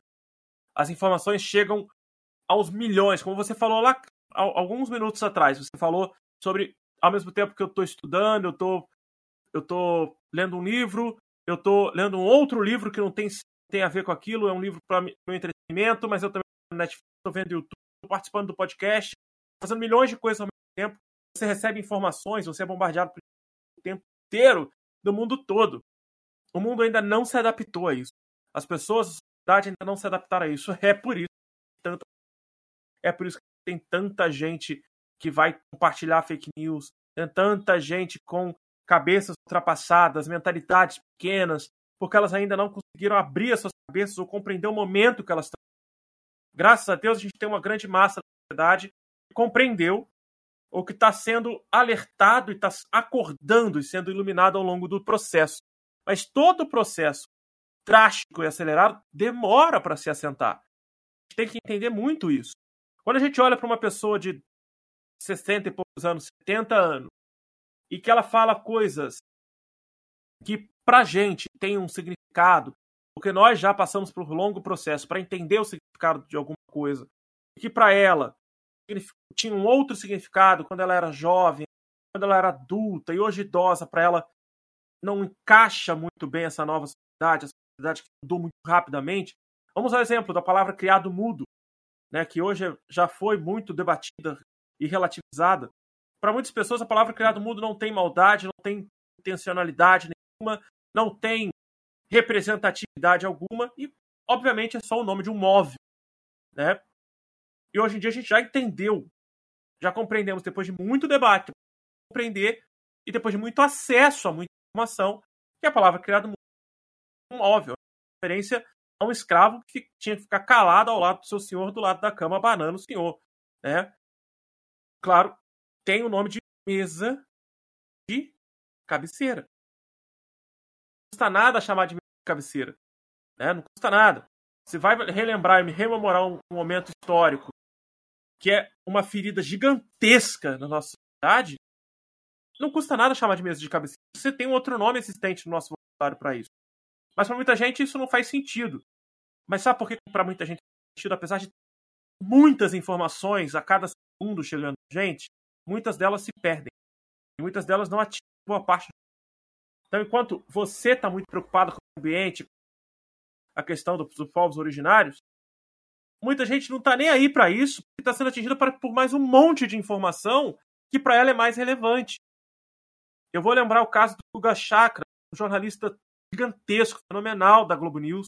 É um cara que entende pra caramba de Oriente Médio e cometeu uma gafe ridícula no meio das Olimpíadas agora de Tóquio, que foi falar que, criticando o basquetebol de 3, o basquete de 3x3, que é, bom, a crítica dele faz até sentido, mas ele falou o seguinte, que basquete 3x3 não é um esporte olímpico.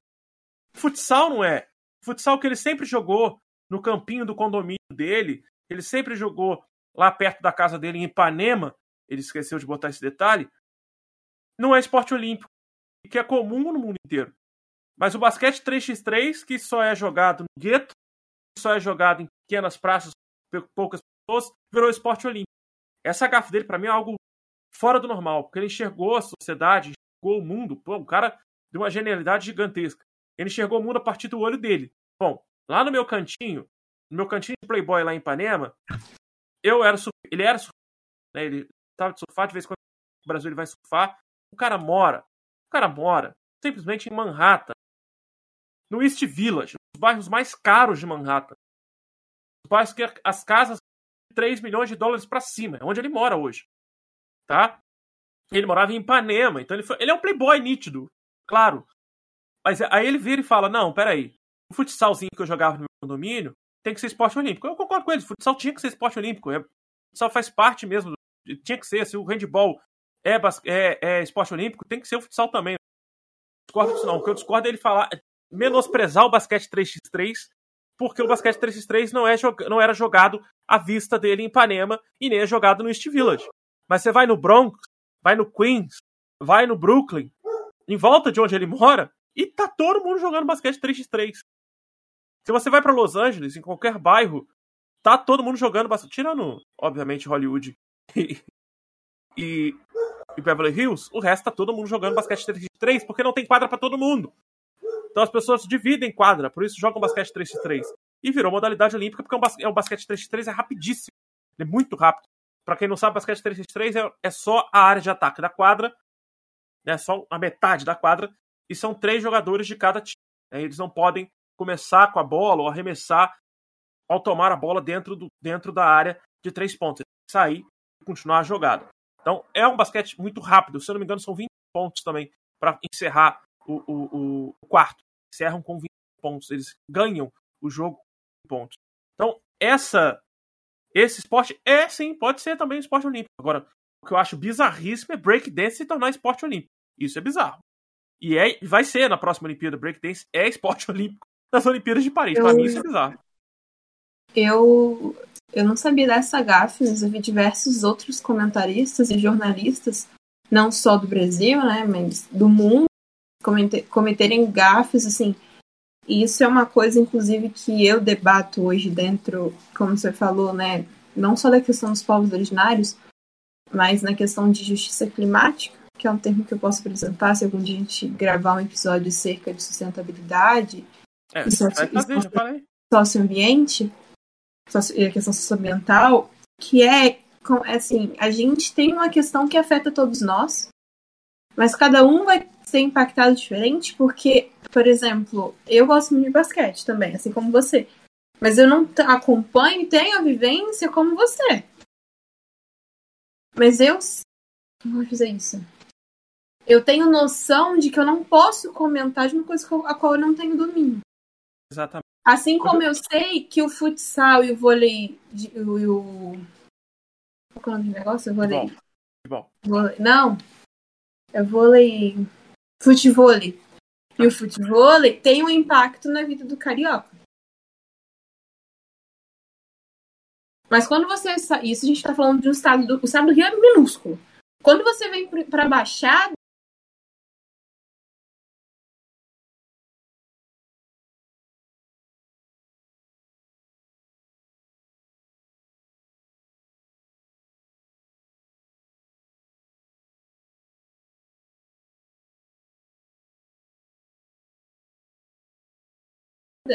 já é o futebol. Ele tem a sua diferença de valor dentro de cada região.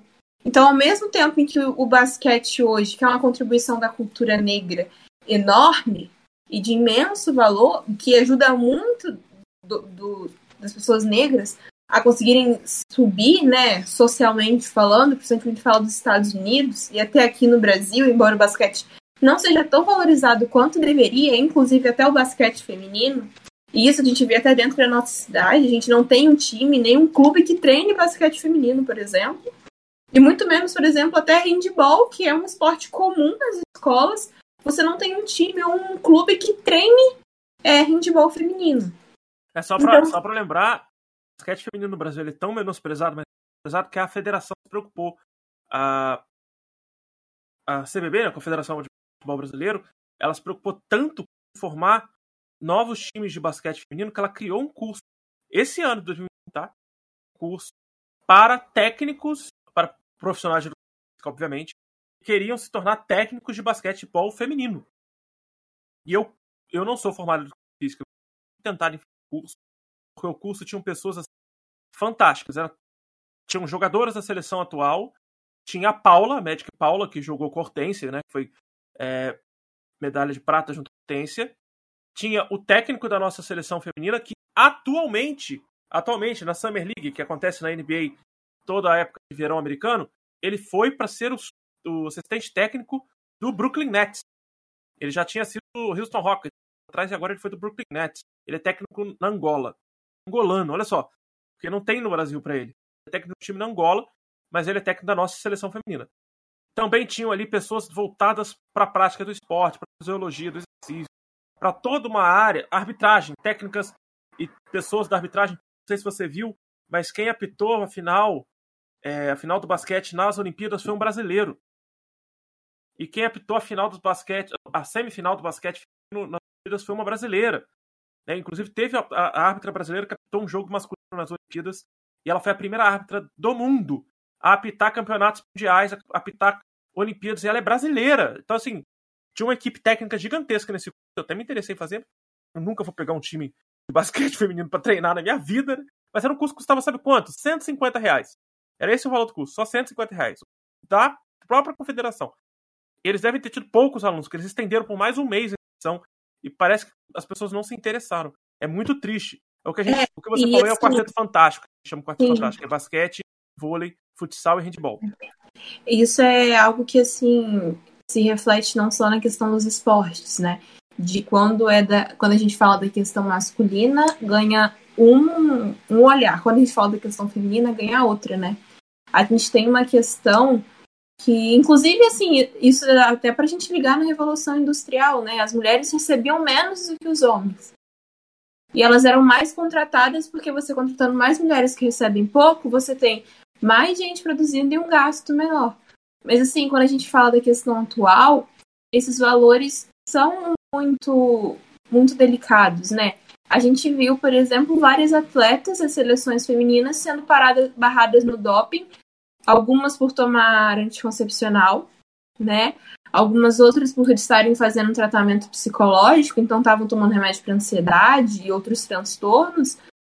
E elas não foram pedidas de julgar, sendo coisas que deveriam ser comum quando gente, comuns quando a gente trata do corpo feminino né? E aí você é uma coisa até que é discutível é o fato de que normalmente é, reclamam quando a atleta está muito masculinizada, então quando ela tem que fazer tratamento para cortar hormônio, para parar de sentir os efeitos mensais do hormônio, porque é, a menstruação é uma coisa comum e é uma coisa, sinceramente, você não tem paz, porque você acha que acabou daqui 15 dias volta, então aquilo é uma coisa comum na vida da mulher falam que ela tá muito masculina, que não pode jogar na seleção, ou até quando é a questão da transexualidade, né? Ah, não pode jogar na masculina, mas também não pode jogar na feminina. Então, assim, esses valores que são valores que você vê que vêm desde do século XIX, eles ainda perpetuam até hoje, e é uma coisa que eu sinto que pouco da, pouco da geração, né, do, de quem está tomando as decisões do, do, do mundo atual e das relações do nosso mundo, né, a gente, eu tenho a mania de falar que são os tomadores de decisão, então a gente fala das empresas, dos governos, de todas as áreas, eles não estão atentos a isso, mas coisa que eu vejo que a minha geração e a geração que veio um pouco acima da minha foi obrigada a entender e a amadurecer essas ideias muito nova. E isso então, acho que também é uma consequência da globalização, né? Então você vê as pessoas tendo que abrir mão de coisas que são delas para conseguir entrar num modelo socioeconômico, né? E isso das, das jogadoras, assim, foi para mim uma questão, assim, que eu não acreditei, né? Então vamos fazer o seguinte? Ah. O seguinte esse nosso tema sobre é, industrialização, processo industrial e tudo mais, ele se encerra com o último processo industrial, que é a quarta revolução, que é a que está acontecendo agora, que é a revolução da autonomia. Que é esquecer o lado humano completamente e colocar, óbvio, que primeiro em áreas de risco retirar o ser humano dessas áreas de e colocar sistemas autônomos, né? Robôs e maquinários que saibam se ah, é falar disso? Oi? É pra gente falar disso, tem umas opiniões bem polêmicas, vai dar uma discussão legal. Então, e sobre essa questão do portes, questão do que foi as Olimpíadas, eu vou te fazer uma proposta agora ao vivo. Podcast da semana que vem é pra gente falar sobre as Olimpíadas de Tóquio, como ela se move, até porque a gente está vivendo o processo agora da para, Paralimpíada, a gente pode falar um pouquinho da Paralimpíada, pode falar um pouquinho ambiental, que as Olimpíadas sempre pregaram, a questão geopolítica, as Olimpíadas sempre tiveram um papel fundamental no mundo, desde a antiguidade até Olimpíadas moderno, passando inclusive pelas Olimpíadas de 36 com Hitler, né? E uma outra questão é pensar que as Olimpíadas desse ano foi a Olimpíadas mais focada no processo de levar uma maior qualidade de vida para os atletas, ao tempo que pensar nessa de igualdade, né, dando mais valor, inclusive, para as atletas mulheres. E foi a primeira vez que teve duas atletas transexuais, teve uma, uma jogadora da seleção feminina de futebol americano, futebol dos Estados Unidos, futebol americano, né, futebol dos Estados Unidos, e os Estados Unidos acabou não passando para final, que é uma, uma seleção forte, não acabou não passando para final. E nós tivemos uma atleta do levantamento de peso, que ela já competiu como homem e agora ela competiu como mulher. Passou por um processo rigorosíssimo de controle de hormônios né, por um ano. Vai falar sobre isso no próximo podcast, pode ser? Que aí a gente já emenda, já emenda finalizando ele, falando sobre as Olimpíadas de Paris, que será a primeira Olimpíadas que estão prometendo ser as Olimpíadas mais ambientalistas do mundo. A mais, a mais sustentável do mundo, a que menos vai gastar, a que mais vai replantar, reflorestar e que vai se preocupar com o meio ambiente. Então a gente vai fechar o próximo podcast falando de Olimpíada de Tóquio, emendando com a Olimpíada de Paris, o que é possível, o que vai ser proposto pela Prefeitura de Paris, pelo, pela então, francesa, para a gente chegar no podcast sobre meio ambiente e sustentabilidade na outra semana ainda. Fala. Não acho impossível, porque a gente tem uma característica que é muito positiva, muitas aspas. A União Europeia realmente ela investe muito nas propostas que são feitas pelos movimentos socioambientais de lá né? Os, as organizações e instituições de lá são muito mais ouvidas do que quando a gente fala da realidade do sul global, né? Do mapa. Mas aí na outra semana a gente conversa melhor sobre Não, beleza. Beleza. Estão falando sobre essa questão da, da informacionalidade. Informa, informalidade também não é. Qual é a palavra? Informacional mesmo, informacionalidade. A questão da automação industrial, ela é fundamental hoje para a indústria substituir o ser humano em áreas de alto isso é claro, isso é óbvio, mas ao mesmo tempo também substitui o ser humano em algumas áreas que não precisava tanto substituir, né? Outras áreas que o ser humano já poderia ter sido substituído, já, porque você olha para aquele trabalho, por exemplo, o frentista, e você vê que em muitos lugares do mundo não tem mais o cara lá. Né? A pessoa pode muito bem passar o cartão na máquina, na bomba e resolveu, pronto, ela resolveu ali. Né? E aliás, é muito mais seguro, inclusive, não ter o frentista ali, né? E você também mais seguro, você fica sempre na dúvida se o frentista está fazendo o trabalho direito ou não, se vai ser roubado ou não a qualquer momento do frentista. Não que os frentistas sejam é, é, ruins. Mas, mas é, é, uma realidade frequente no, no, Brasil, né, pelo menos. É uma realidade frequente no Brasil. É, as pessoas que trabalham como frentista, até onde eu conheço, pessoas honestas. É um trabalho de. É um trabalho. Não estou reclamando da profissão, não estou reclamando de trabalha com isso.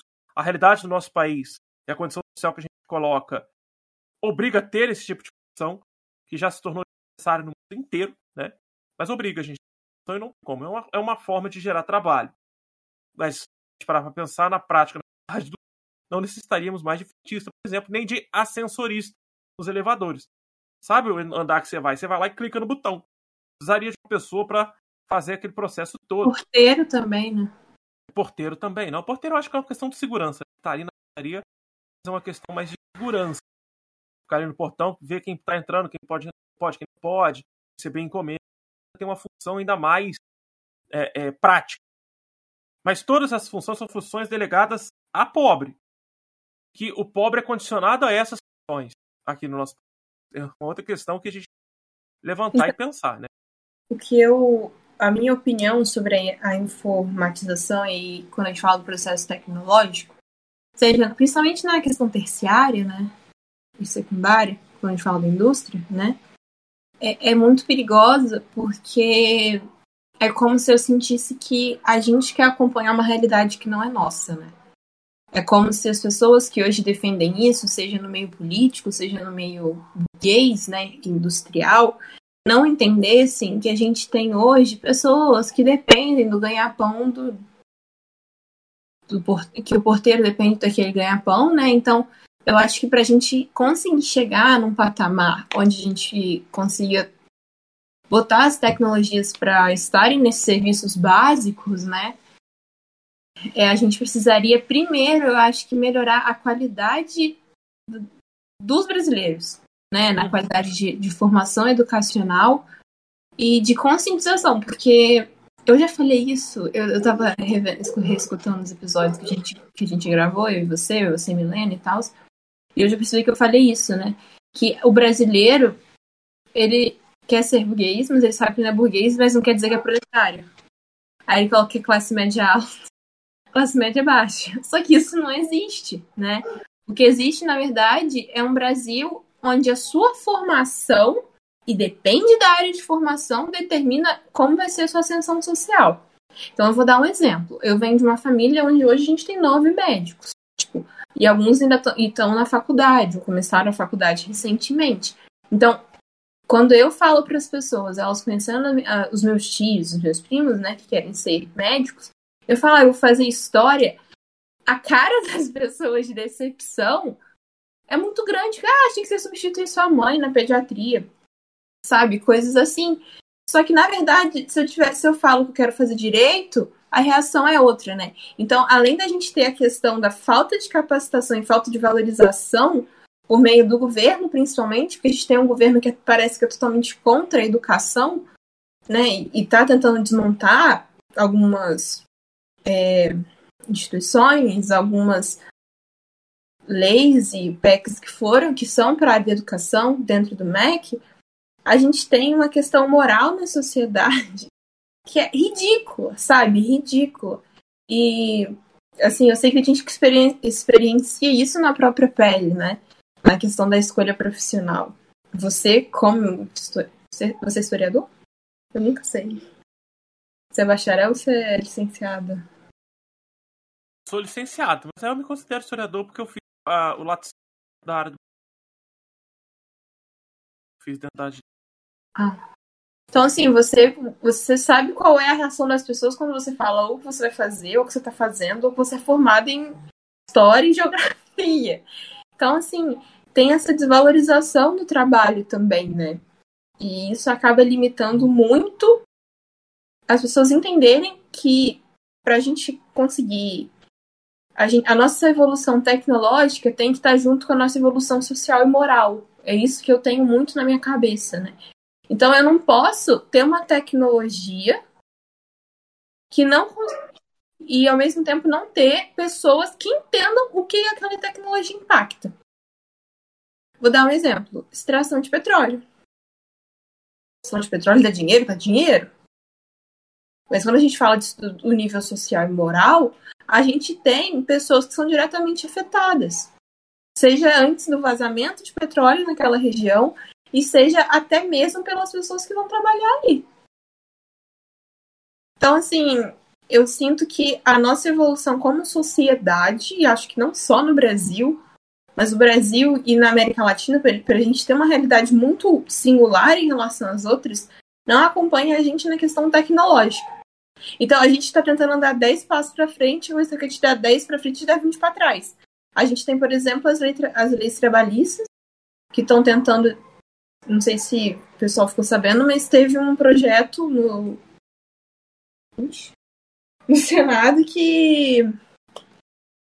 que tirou é, o jovem aprendiz, que era uma vitória, né, para muita gente, muitos adolescentes que começavam a trabalhar foi tirado, não tem mais obrigação dele receber por aquilo. Então, é, é exatamente isso, sabe? Tipo, a gente dá 10, 10 passos para frente na questão tecnológica e 20 na questão social. E eu sei que isso não é culpa somente das pessoas que estão na sociedade, sabe? Mas das pessoas que teriam que ser responsáveis por estarem representando a gente, por estarem vendo o que a gente está demandando. Mas assim, é a minha opinião, né? A questão toda é que a educação faz com que as pessoas pensem, reflitam. A educação, o papel fundamental da educação, seja em exatas ou humanas, é um só. Fazer com que você pense, reflita, gere senso, passe a criticar e a refletir pensar de forma séria. E não de olhar para o outro, igual ver uma placa esses dias na escola pública, escrito o código de vestimenta da escola, e toda escola tem na porta da escola um código enorme. É, não pode, ser, não pode é, entrar com o umbigo aparecendo, não pode ter a calça colada, não pode entrar sem a, com a manga cortada, o uniforme tem que estar ok, tem que estar de calça jeans, tem que ter tênis, não pode ter sapato aberto. Aquela questão toda da vestimenta escolar. E a última coisa, depois de todo o código, lá embaixo estava escrito enorme: proibido entrar sem camisa. O que eu vejo muito nas redes sociais é uma imbecilidade fora do normal, e quando eu vou ver, a maioria das pessoas ou tem uma escolaridade baixa, ou tem uma, até tem faculdade, mas é uma faculdade que foi feita muito atrás, não fez a faculdade num lugar legal, ou que mesmo com a faculdade, mesmo com a faculdade sendo legal, a moral da pessoa não é legal. Sabe? É uma pessoa que tem uma moral muito duvidosa. E é geralmente essas pessoas que não param para refletir o voto. São realmente que olham e param para falar assim. Cara, achei interessante a fala desse político aqui. Vou votar nele. Pô, mas para eu votar nele, eu quero ver o que ele fez. Quem ele é, de onde ele veio, o que ele botou em prática. Se ele já era político fala... antes, o que, que ele fez Exatamente. no anterior? O histórico político dele vou ver. Pô, mas legal as falas dele, gostei do jeito dele falar. Ele fala mesmo, ele fala a verdade na cara. Ele é o cara que fala, mesmo bate no peito para falar. Isso aí, mas qual que é o projeto político dele? O que, que ele projetou? Tá nessa fala dele agressiva, nessa fala dele maneiraça, que você tá achando legal pra caramba, super revolucionária. Tá, o que, que ele projetou? O que, que ele tá dizendo que ele vai fazer de fato em benefício do país inteiro? Não é só pro grupo social dele, não é só para os filhos dele, não é só para o umbigo dele, que inclui você nesse umbigo dele.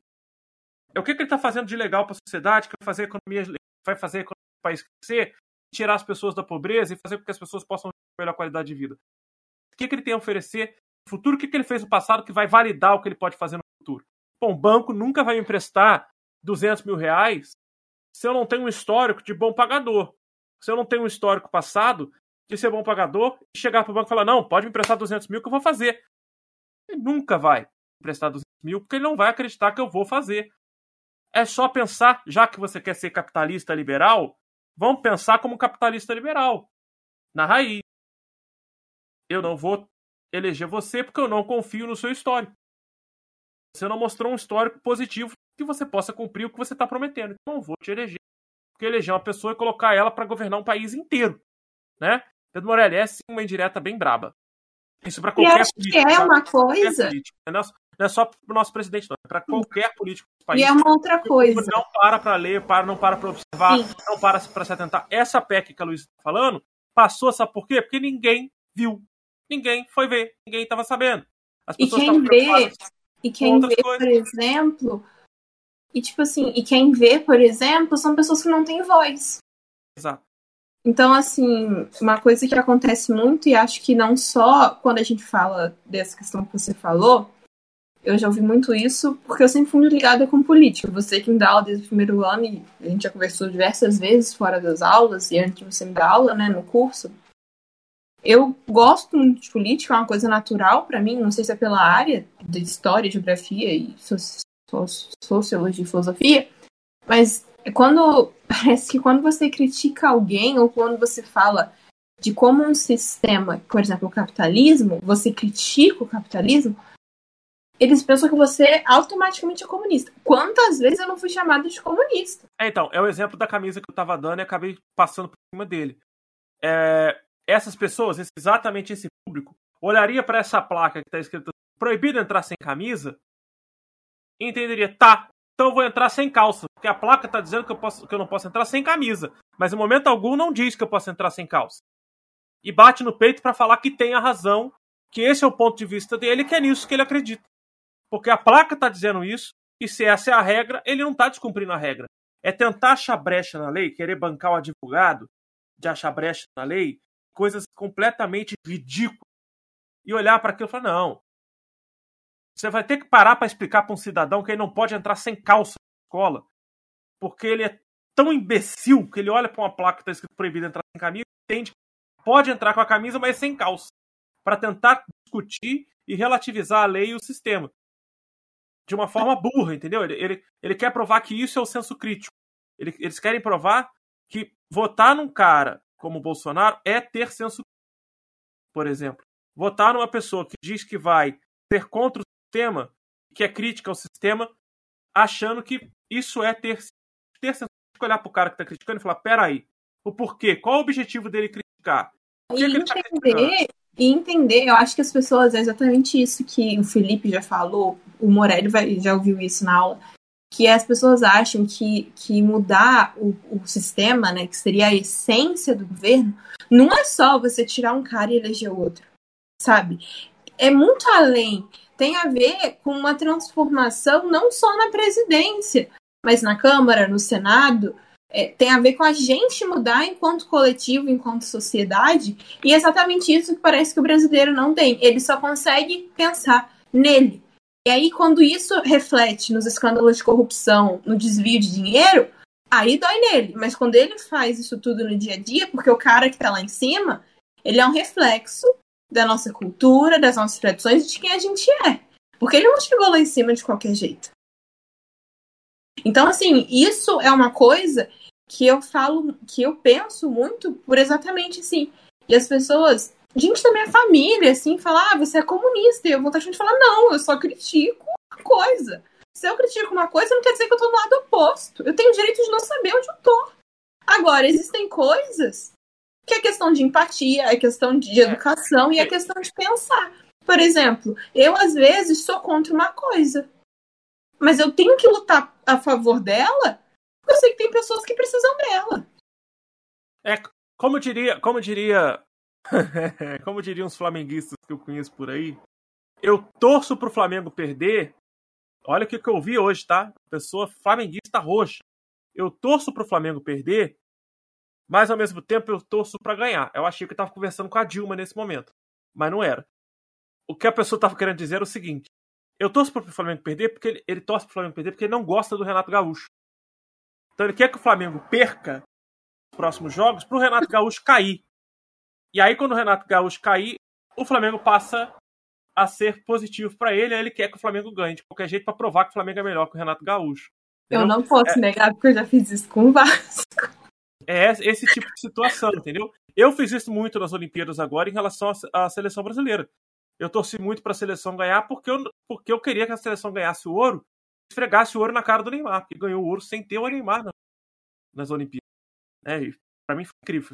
Não, porque mostrou que a seleção não tem um ídolo. Então é Sim. é muito mais do que isso. É um esporte coletivo. É o Richarlison, que foi o destaque da, da, das Olimpíadas, foi o cara que falou. Né? Mas é, o Neymar. O Neymar é um exemplo do que tem dentro do Brasil. Gente, mas isso acontece Aqui, muito. O processo industrial, então, contribui bastante para essa formação dessa sociedade. As pessoas não enxergam. mais nisso do que no ser humano. As pessoas estão enxergando muito mais o processo econômico, a preocupação com a economia, tanto que a gente teve uma fala do ministro da Educação recentemente, que a faculdade não é para todos. A faculdade, o brasileiro não tinha que se preocupar em fazer faculdade, em fazer um bom curso técnico para trabalhar na indústria, né? Porque tem que se preocupar com o trabalho e não com a faculdade. A faculdade e você vê dinheiro. Um país que não anda para frente porque a gente ficou tão preso num modelo ultrapassado porque esse modelo está muito ultrapassado, ultrapassado que, que a gente, em vez de caminhar junto com as pessoas que já estão começando a pensar numa transição, que seria para a quarta, quarta fase ou quarta revolução, a gente ainda está focado em fornecer matéria-prima ou fornecer é, é, produto de base ou formar uma indústria de base. Então, assim, isso é, é um exemplo assim muito óbvio, porque você vê uma ciência que tenta ah, é uma ciência, independente da área que ela seja, da área de exatas, biológicas, humanas, crescer, e um país que não acompanha a tendência que daria dinheiro, né? Que seria realmente a tendência de produção científica. E aí a gente está num país que não cresce além desse pensamento de agronegócio e indústria de bem de base, da questão de. a gente tem um problema também. A ciência no Brasil é um problema porque ela está muito distante. A academia ela está muito povo. Ela está do chão de fábrica. Então a, a, academia ela precisa se aproximar. Minha, minha grande tristeza quando eu na UERJ é ver que ela é maravilhosa, ela incrível. Tem pessoas incríveis e maravilhosas, mas eles estão numa órbita completamente diferente do que é o Brasil quem está dentro da academia, está ali no doutorado, no doutorado, está bombando nessas áreas, está muito longe do que é o Brasil. Eles não entendem o que é o dia a dia do brasileiro. Até os caras que são de humanas, eu fiz uma pós de humana, gente. Os caras estão numa viaja, viajação na maionese tão gigante. É incrível o que eles pesquisam. É maravilhoso. Faz um, algumas coisas. Caguei. Algumas coisas. O cara estuda uma moeda na Grécia. Há 20 anos ele estuda aquela bosta da moeda. Que diferença isso vai fazer para nossa sociedade? Nenhuma mas tem alguém pesquisando aquela moeda que pode fazer uma diferença em algum momento, de alguma forma. Mas, eu quero dizer é que tem muitas pesquisas e muita coisa desenvolvida na academia que é incrível fenomenal, que nunca chega pra gente porque as pessoas não sabem dialogar com a sociedade. E a sociedade não tem capacidade, na sua grande maioria, de compreender e valorizar a academia porque a gente foi doutrinado a não valorizar a academia pelo fato dela estar distante, pelo fato dela falar rebuscado, falar difícil falar coisas que não compreende. Tem muita gente que vence essas barreiras e tenta lutar contra essas barreiras. No Brasil, Leandro Carnal, a gente tem o Leandro Carnal no Brasil para falar de história, humanos, que é um cara que vai vencer muito essa barreira. A gente tem o Cortella, que também vence essa barreira quando fala de educação, história e comportamento. A gente vai ter nos Estados Unidos o cara que é o maior fenômeno da ciência no mundo, que é o Neil deGrasse Tyson, falar com toda a sociedade, com as crianças sobre o cosmos, sobre o universo, sobre a existência da humanidade, sobre a, formação e a evolução. Então, o processo industrial ele trouxe para a gente, na terceira revolução para a quarta, um desenvolvimento técnico informacional cai no nosso colo junto com o processo democrático inteiro. Porque a globalização desmembrou num processo democrático mais amplo para o mundo todo e desmembrou num processo evolutivo da educação e da ciência e tecnologia. E hoje a gente chega numa sociedade focada Castanhari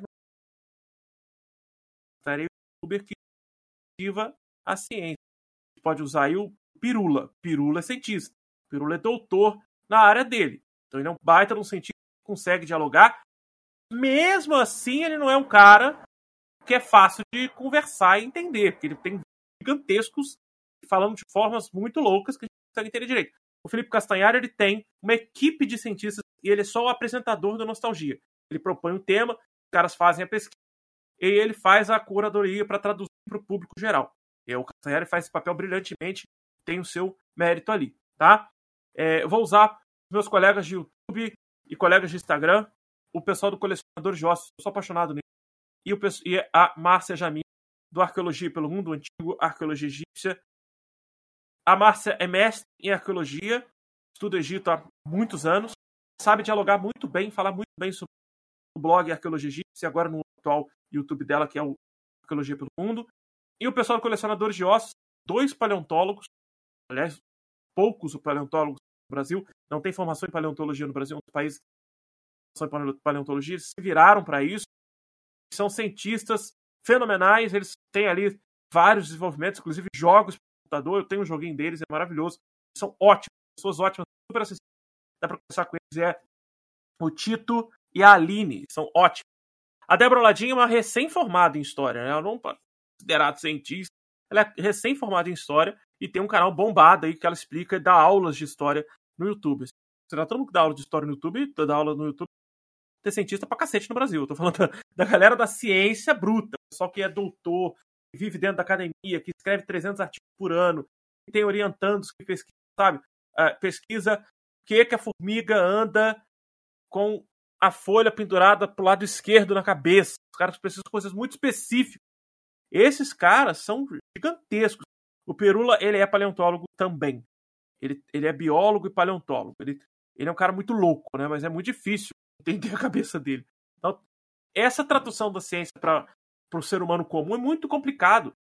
Então, se o ser humano tem dificuldade de entender que a palavra criado mundo tem um sentido tem um sentido muito ruim na história, vai, vai ser fácil para ele entender como é que é o processo da democracia? Não vai, cara. Vai ser fácil. É difícil para a pessoa entender como faz para instalar o Instagram no celular. Tem muita gente que não tem condições, não sabe instalar o Instagram, não sabe mandar um arquivo no WhatsApp. Essa pessoa vai saber votar, essa pessoa vai saber como funciona o processo democrático, vai saber como é que funciona o processo industrial, por que, que a gente chegou onde a gente chegou, por que, que a gente está onde a gente está, não vai. A educação serve para isso, para a pessoa compreender a realidade que ela vive, entender e debater. Criar esse senso de compreensão do mundo que ela vive e de convive em sociedade. Ele não precisa ser um especialista que sabe tudo sobre uma única moeda grega mas eu preciso saber como é e por que viver bem em sociedade. O canadense sabe, o sabe, o inglês sabe, o francês sabe, o japonês sabe, o coreano sabe. Por que, que várias sociedades no mundo sabem? E sociedades que têm economias próximas a nós. Lembrando que o Brasil, há cinco anos atrás, era a sexta maior economia do mundo e há dois anos atrás era a oitava maior economia do mundo. Por que, que nós, que temos uma economia tão gigantesca, temos tanta desigualdade social, temos uma distribuição de renda ridícula, pouquíssimas pessoas têm acesso a essa renda.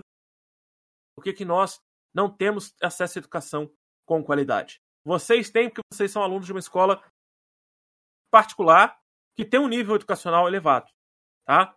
Posso falar por experiência própria, já trabalhei em outras escolas particulares, já trabalhei em várias escolas públicas, posso garantir para vocês.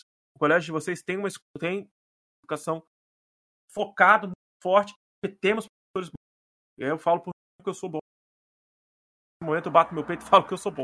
Mas essa questão é uma questão que passa e deveria passar pelo Estado. O Estado deveria pensar na educação como liberdade econômica. É a mesma coisa da vacina. Pensar, é, doença é só uma doencinha, é só uma gripezinha, não vou vacinar. As pessoas têm que voltar a trabalhar para a economia girar. E aí o governo americano, que é o maior capitalista do mundo, pensou o contrário. Vamos vacinar porque vacinando o mais rápido possível, a economia volta a girar. porque as pessoas vão estar vacinadas, vão poder voltar para as ruas, voltar para sua rotina normal e voltar a trabalhar para a economia voltar a circular. A mesma situação está para a educação. Se eu invisto em educação, eu tenho mais pessoas qualificadas para trabalhar no mercado de trabalho, eu tenho uma mão de obra melhor, mais qualificada, consecutivamente eu consigo gerar mais tecnopolos, consigo exportar tecnologia, consigo ficar mais dependente da exportação tecnológica, que tem um valor agregado muito maior, do que ficar dependendo da exportação da soja, da laranja, da cana-de-açúcar, do café, que tem um valor agregado muito menor. Então, aumento o superávit do meu país, aumento o processo econômico, dar liberdade econômica, poder de compra maior para minha população. Se eu investir em alta em tecnologia e informação tecnológica. É simples assim. O processo industrial ele tem que ser mais pensado dessa forma de capital. Vamos lá. O nosso amigo Cristiano, o Cristiano, está dando um grande abraço para a gente, adorou o momento, mandou beijos e abraços para mim e para Luísa. Ó, Cristiano, Cristiano e Érica, boa noite para vocês, bom final de semana. A gente vai encerrar aqui agora também para acabar, já são duas horas de podcast. Depois eu que tenho que editar tudo e publicar amanhã. Então, eu ainda tenho prova para postar no sistema, conteúdo para mandar para agenda. Então, tchau para vocês. Muito obrigado, Cristiano. A gente se vê em breve. Obrigado pelo, obrigado pelo parabéns. Luiz, pode agradecer. Sou aí, Luiz. Esse professor não Obrigado, professor. Cristiano. Obrigado mesmo. Saudade de você e da Erika. Eu queria só complementar antes de você é, encerrar né? Porque já são duas horas você tá vendo isso aqui agora. É que eu acho que é, eu cresci, né? A minha avó foi professora, formada em história também, e vi, então acho que ela sentiu o impacto que a educação teve na vida dela, né? E do impacto e, e passou isso para os meus tios e para minha mãe. Então, os meus tios estudaram épocas em colégios particulares, épocas em colégios públicos. Ela sempre fala isso para mim. Eu coloquei os meus filhos onde eu vi que era bom. Que ela deu aula em particular e deu aula no público, inclusive foi vice-diretora no, no Guanabara, na época. E então acho que eu aqui em casa sempre tive essa noção de que a educação é uma arma transformadora, né? É uma forma de mudança, de revolução, né? E a gente tem exemplos disso na história do Brasil, os movimentos estudantis e os movimentos professores, a Associação Nacional de Pós-Graduandos, Doutores e tal, os professores sempre fizeram, né, resistência e fizeram mudança dentro da da, da visão política né, e do campo político no Brasil, eu acho que é algo que eu sempre tive e que, e que foi passado, não só pela, pela família do lado da minha mãe, mas do meu pai também. E, e, esse sentimento de que a gente de que a educação ela transforma, eu sinto que ele é muito pouco valorizado, né? E acho que você como professor sente isso na pele, porque não só a educação, mas como os agentes de educação eles são pouco valorizados e pouco vistos como arma fundamental no processo de mudança, né? E, e acho que, assim, sendo bem sincera, eu, Luísa, gosto muito da área da educação, que eu entendo que a mudança, independente de qual setor a gente está falando, ela só vale a pena quando você faz o outro a outra pessoa criar consciência de quem ela é diante da realidade dela, né? E, quem, e qual é a realidade dela diante do mundo, né? E, e isso, para mim, até agora só é possível de ver com a educação. Né? Só, é, só tem uma saída, que é com a educação, né? Então, eu acho que a educação ela ainda não é vista e não tem o valor que ela precisa ter. E nem os agentes dela, porque os, os agentes dela sou eu que sou estudante, é você que é professor, é a coordenação e é a família também. A família também é um agente de educação, né? Não, é, ele é necessário, né? A educação é vista por esses agentes de formas diferentes. A família quer se livrar do mais rápido possível. E, e a educação o... ela é vista como punição. Então é, é, é, é, é um exemplo clássico. A sala de aula não muda desde 1700 bolinha. Ela é a mesma coisa. Sendo que a verdade é que ela teria que acompanhar o quem a gente é, né? Então, você socar exercício no aluno, 64 módulos de exercício, não é uma forma de você fazer ele entender, é você trazer ele para a educação. Então, por exemplo, eu tenho um exemplo muito nítido que é a Evelyn, que foi a professora particular da, de matemática, que ela foi trabalhar no IF e ela percebeu que ela tinha que trazer a realidade dos alunos dela, que pegavam quatro, cinco trens, que reclamavam que os pais não, não davam nada para eles, que todo mundo tinha, menos eles. Alunos normalmente são desfavorecidos, né, que estão nos IFs, ela dava aula no IF de Paracambi. E ela virou e falou assim: Vocês sabem como é que faz imposto?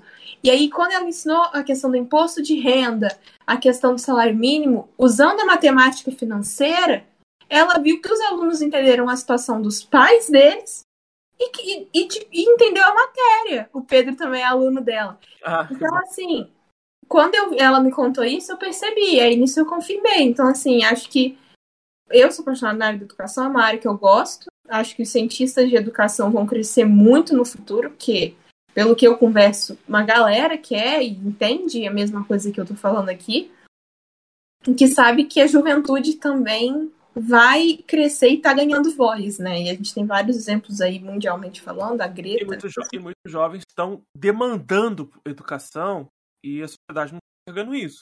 Muitos estão pedindo mais pela educação. Principalmente vocês, que obviamente estão numa escola particular. Quem não está na escola particular, está na escola pública, se vê numa situação de ser empurrado para o mercado de trabalho para poder ajudar a família, mas muitas vezes olha e fala: cara, mas se eu tivesse, se eu soubesse de tal coisa, mas eu não tenho acesso. Pô, não tenho acesso porque o governo não me deu esse acesso, não, me, não colaborou para que eu possa ter acesso. A gente está falando desses agentes. Vamos lá. O, a família se livra do, do filho, a escola cobra do aluno, cobra do profissional de educação. O profissional de educação tem que cumprir o seu papel e as escolas entender que o professor não é robô, o professor não é personagem de uma videoaula e que o professor não está ali como um marechal ou como um militar, como nas antigas escolas da ditadura ou como nas escolas militares. O professor não tem que ser frio, ser gélido, tem que ser comandante de sala de aula. O professor também não é o detentor do conteúdo sabe o quanto que eu brinco dentro de sala de aula, a quantidade de bobeira que eu faço dentro de sala de aula. Essa semana mesmo, quinta-feira, ontem, minha, minhas aulas da tarde, eu saí exausto da escola e eu tô com a garganta cansada de tanto que eu ri, de tanta bobeira que eu fiz na sala, de tanta palhaçada que a eu dança falei. da sala dá umas dançadinhas. É, deu uma dançadinha de leve aí algumas aulas atrás. Na última aula, na última aula eu falei até bobeira demais, depois até fiquei preocupado, mas aí depois eu relevei e falei, preocupado não, porque é o meu jeito de ser, é meu jeito de trabalhar, e é a única forma de trabalhar assim, que eu vejo reclamando muito que tal aluno é indisciplinado, tal aluno é péssimo com ele, mas você vai ver a maneira do cara da aula, a maneira lá de 1700 bolinha, a maneira super rígida, rigorosa, de não olhar na cara do aluno, de não dar voz para o aluno, de o aluno não ter razão. Né? Eu sempre gosto de ouvir vocês, sempre gosto de ouvir vocês.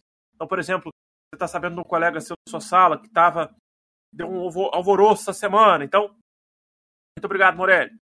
Um alvoroço essa semana na escola por causa né, de paquerinha na escola. Então, vieram me contar assim, já tá sabendo da grande fofoca do dia? Eu falei, gente, você não, você não vai adivinhar qual é a fofoca do dia. Eu falei, eu já sei o que tá acontecendo. Os alunos me contam o que tá acontecendo. Já sei quem tá afim de quem, quem vai pegar, quem já pegou, já deixou de pegar, quem, quem tá prestando atenção, quem não tá, quem gosta de qual professor, quem não gosta, por que, que gosta, por que não gosta. Vocês acabam contando tudo para mim pelo meu jeito de agir com vocês. Vocês não vão contar isso para um professor que é rígido, rigoroso, que entra rabugento, mal dá um bom dia, dá a aula dele, explica o conteúdo, às vezes é um excelente professor que sabe dar o conteúdo dele, às vezes é um professor que sabe muito não sabe explicar, porque se perde no meio do caminho, às vezes é um professor que também que se perde na palhaçada e não passa o conteúdo. Então esse meio termo é fundamental. Eu, eu acho, não, eu tenho certeza que eu sei fazer esse meio termo, e eu e porque eu também sou fofoqueiro, né, Moré? Muito obrigado pela, pela consideração. Você me elogia, depois você me ele fez, ele fez história, mas você esperava o quê? Eu não, eu não sou fofoqueiro. Eu sou historiador. É diferente. É, é o profissionalismo da história. Entendeu? Sou diplomado em fofoca. Mas isso tudo é para a gente compreender como o processo industrial mudou muito a nossa sociedade. Fala, a gente pode falar da revolução industrial como um todo e ela está acontecendo no nosso dia a dia o tempo todo. Mais para frente, a gente vai falar sobre a questão urbana e a questão industrial englobadas juntas, depois de falarmos sobre a questão ambiental e desenvolvimento sustentável, beleza? Vai fazer um escopo geral sobre geografia, ao longo desse, dessa nova temporada, envolvendo, obviamente, a história, que a gente nunca vai largar ela jamais, porque ela entra dentro em vários momentos. E como eu falei para vocês, nesse, nessa temporada ainda voltam Vikings com Álvaro, ainda volta falando de esporte, falar sobre futebol, vai ter um podcast extra, possivelmente, ainda no mês de agosto, espero eu, senão vai ser princípio de setembro, não vou confirmar data nem nada com vocês ainda. Também teremos a participação da Milena em breve e, se possível, até o último episódio dessa temporada, teremos Pedro Morelli dando as caras por aqui. Eu quero gravar com o Pedro. Pedro Morelli será forçado a participar antes que ele deixe de ser meu aluno. Porque depois vai deixar de ser meu aluno, não vai querer mais participar. Beleza? Pessoal, vou dar meu tchau para vocês. Já são duas horas em programa. Tá, editar, fuçar tudo. É... Luísa, muito obrigado pela sua participação novamente. Episódio. A gente se vê semana que vem também nossas aulas. Tchau, tchau, Morelli. Muito obrigado pela participação. Muito obrigado por todo mundo que participou. Já dei meu adeus para a Erika e o Vitor também estava por aqui. Valeu, Vitor. Tava lá no início. E é isso aí, pessoal. Luísa, pode dar o seu tchau. Tchau, gente. Até a próxima. Até a próxima. Vou aparecer aí de novo, tenho certeza. tchau, tchau.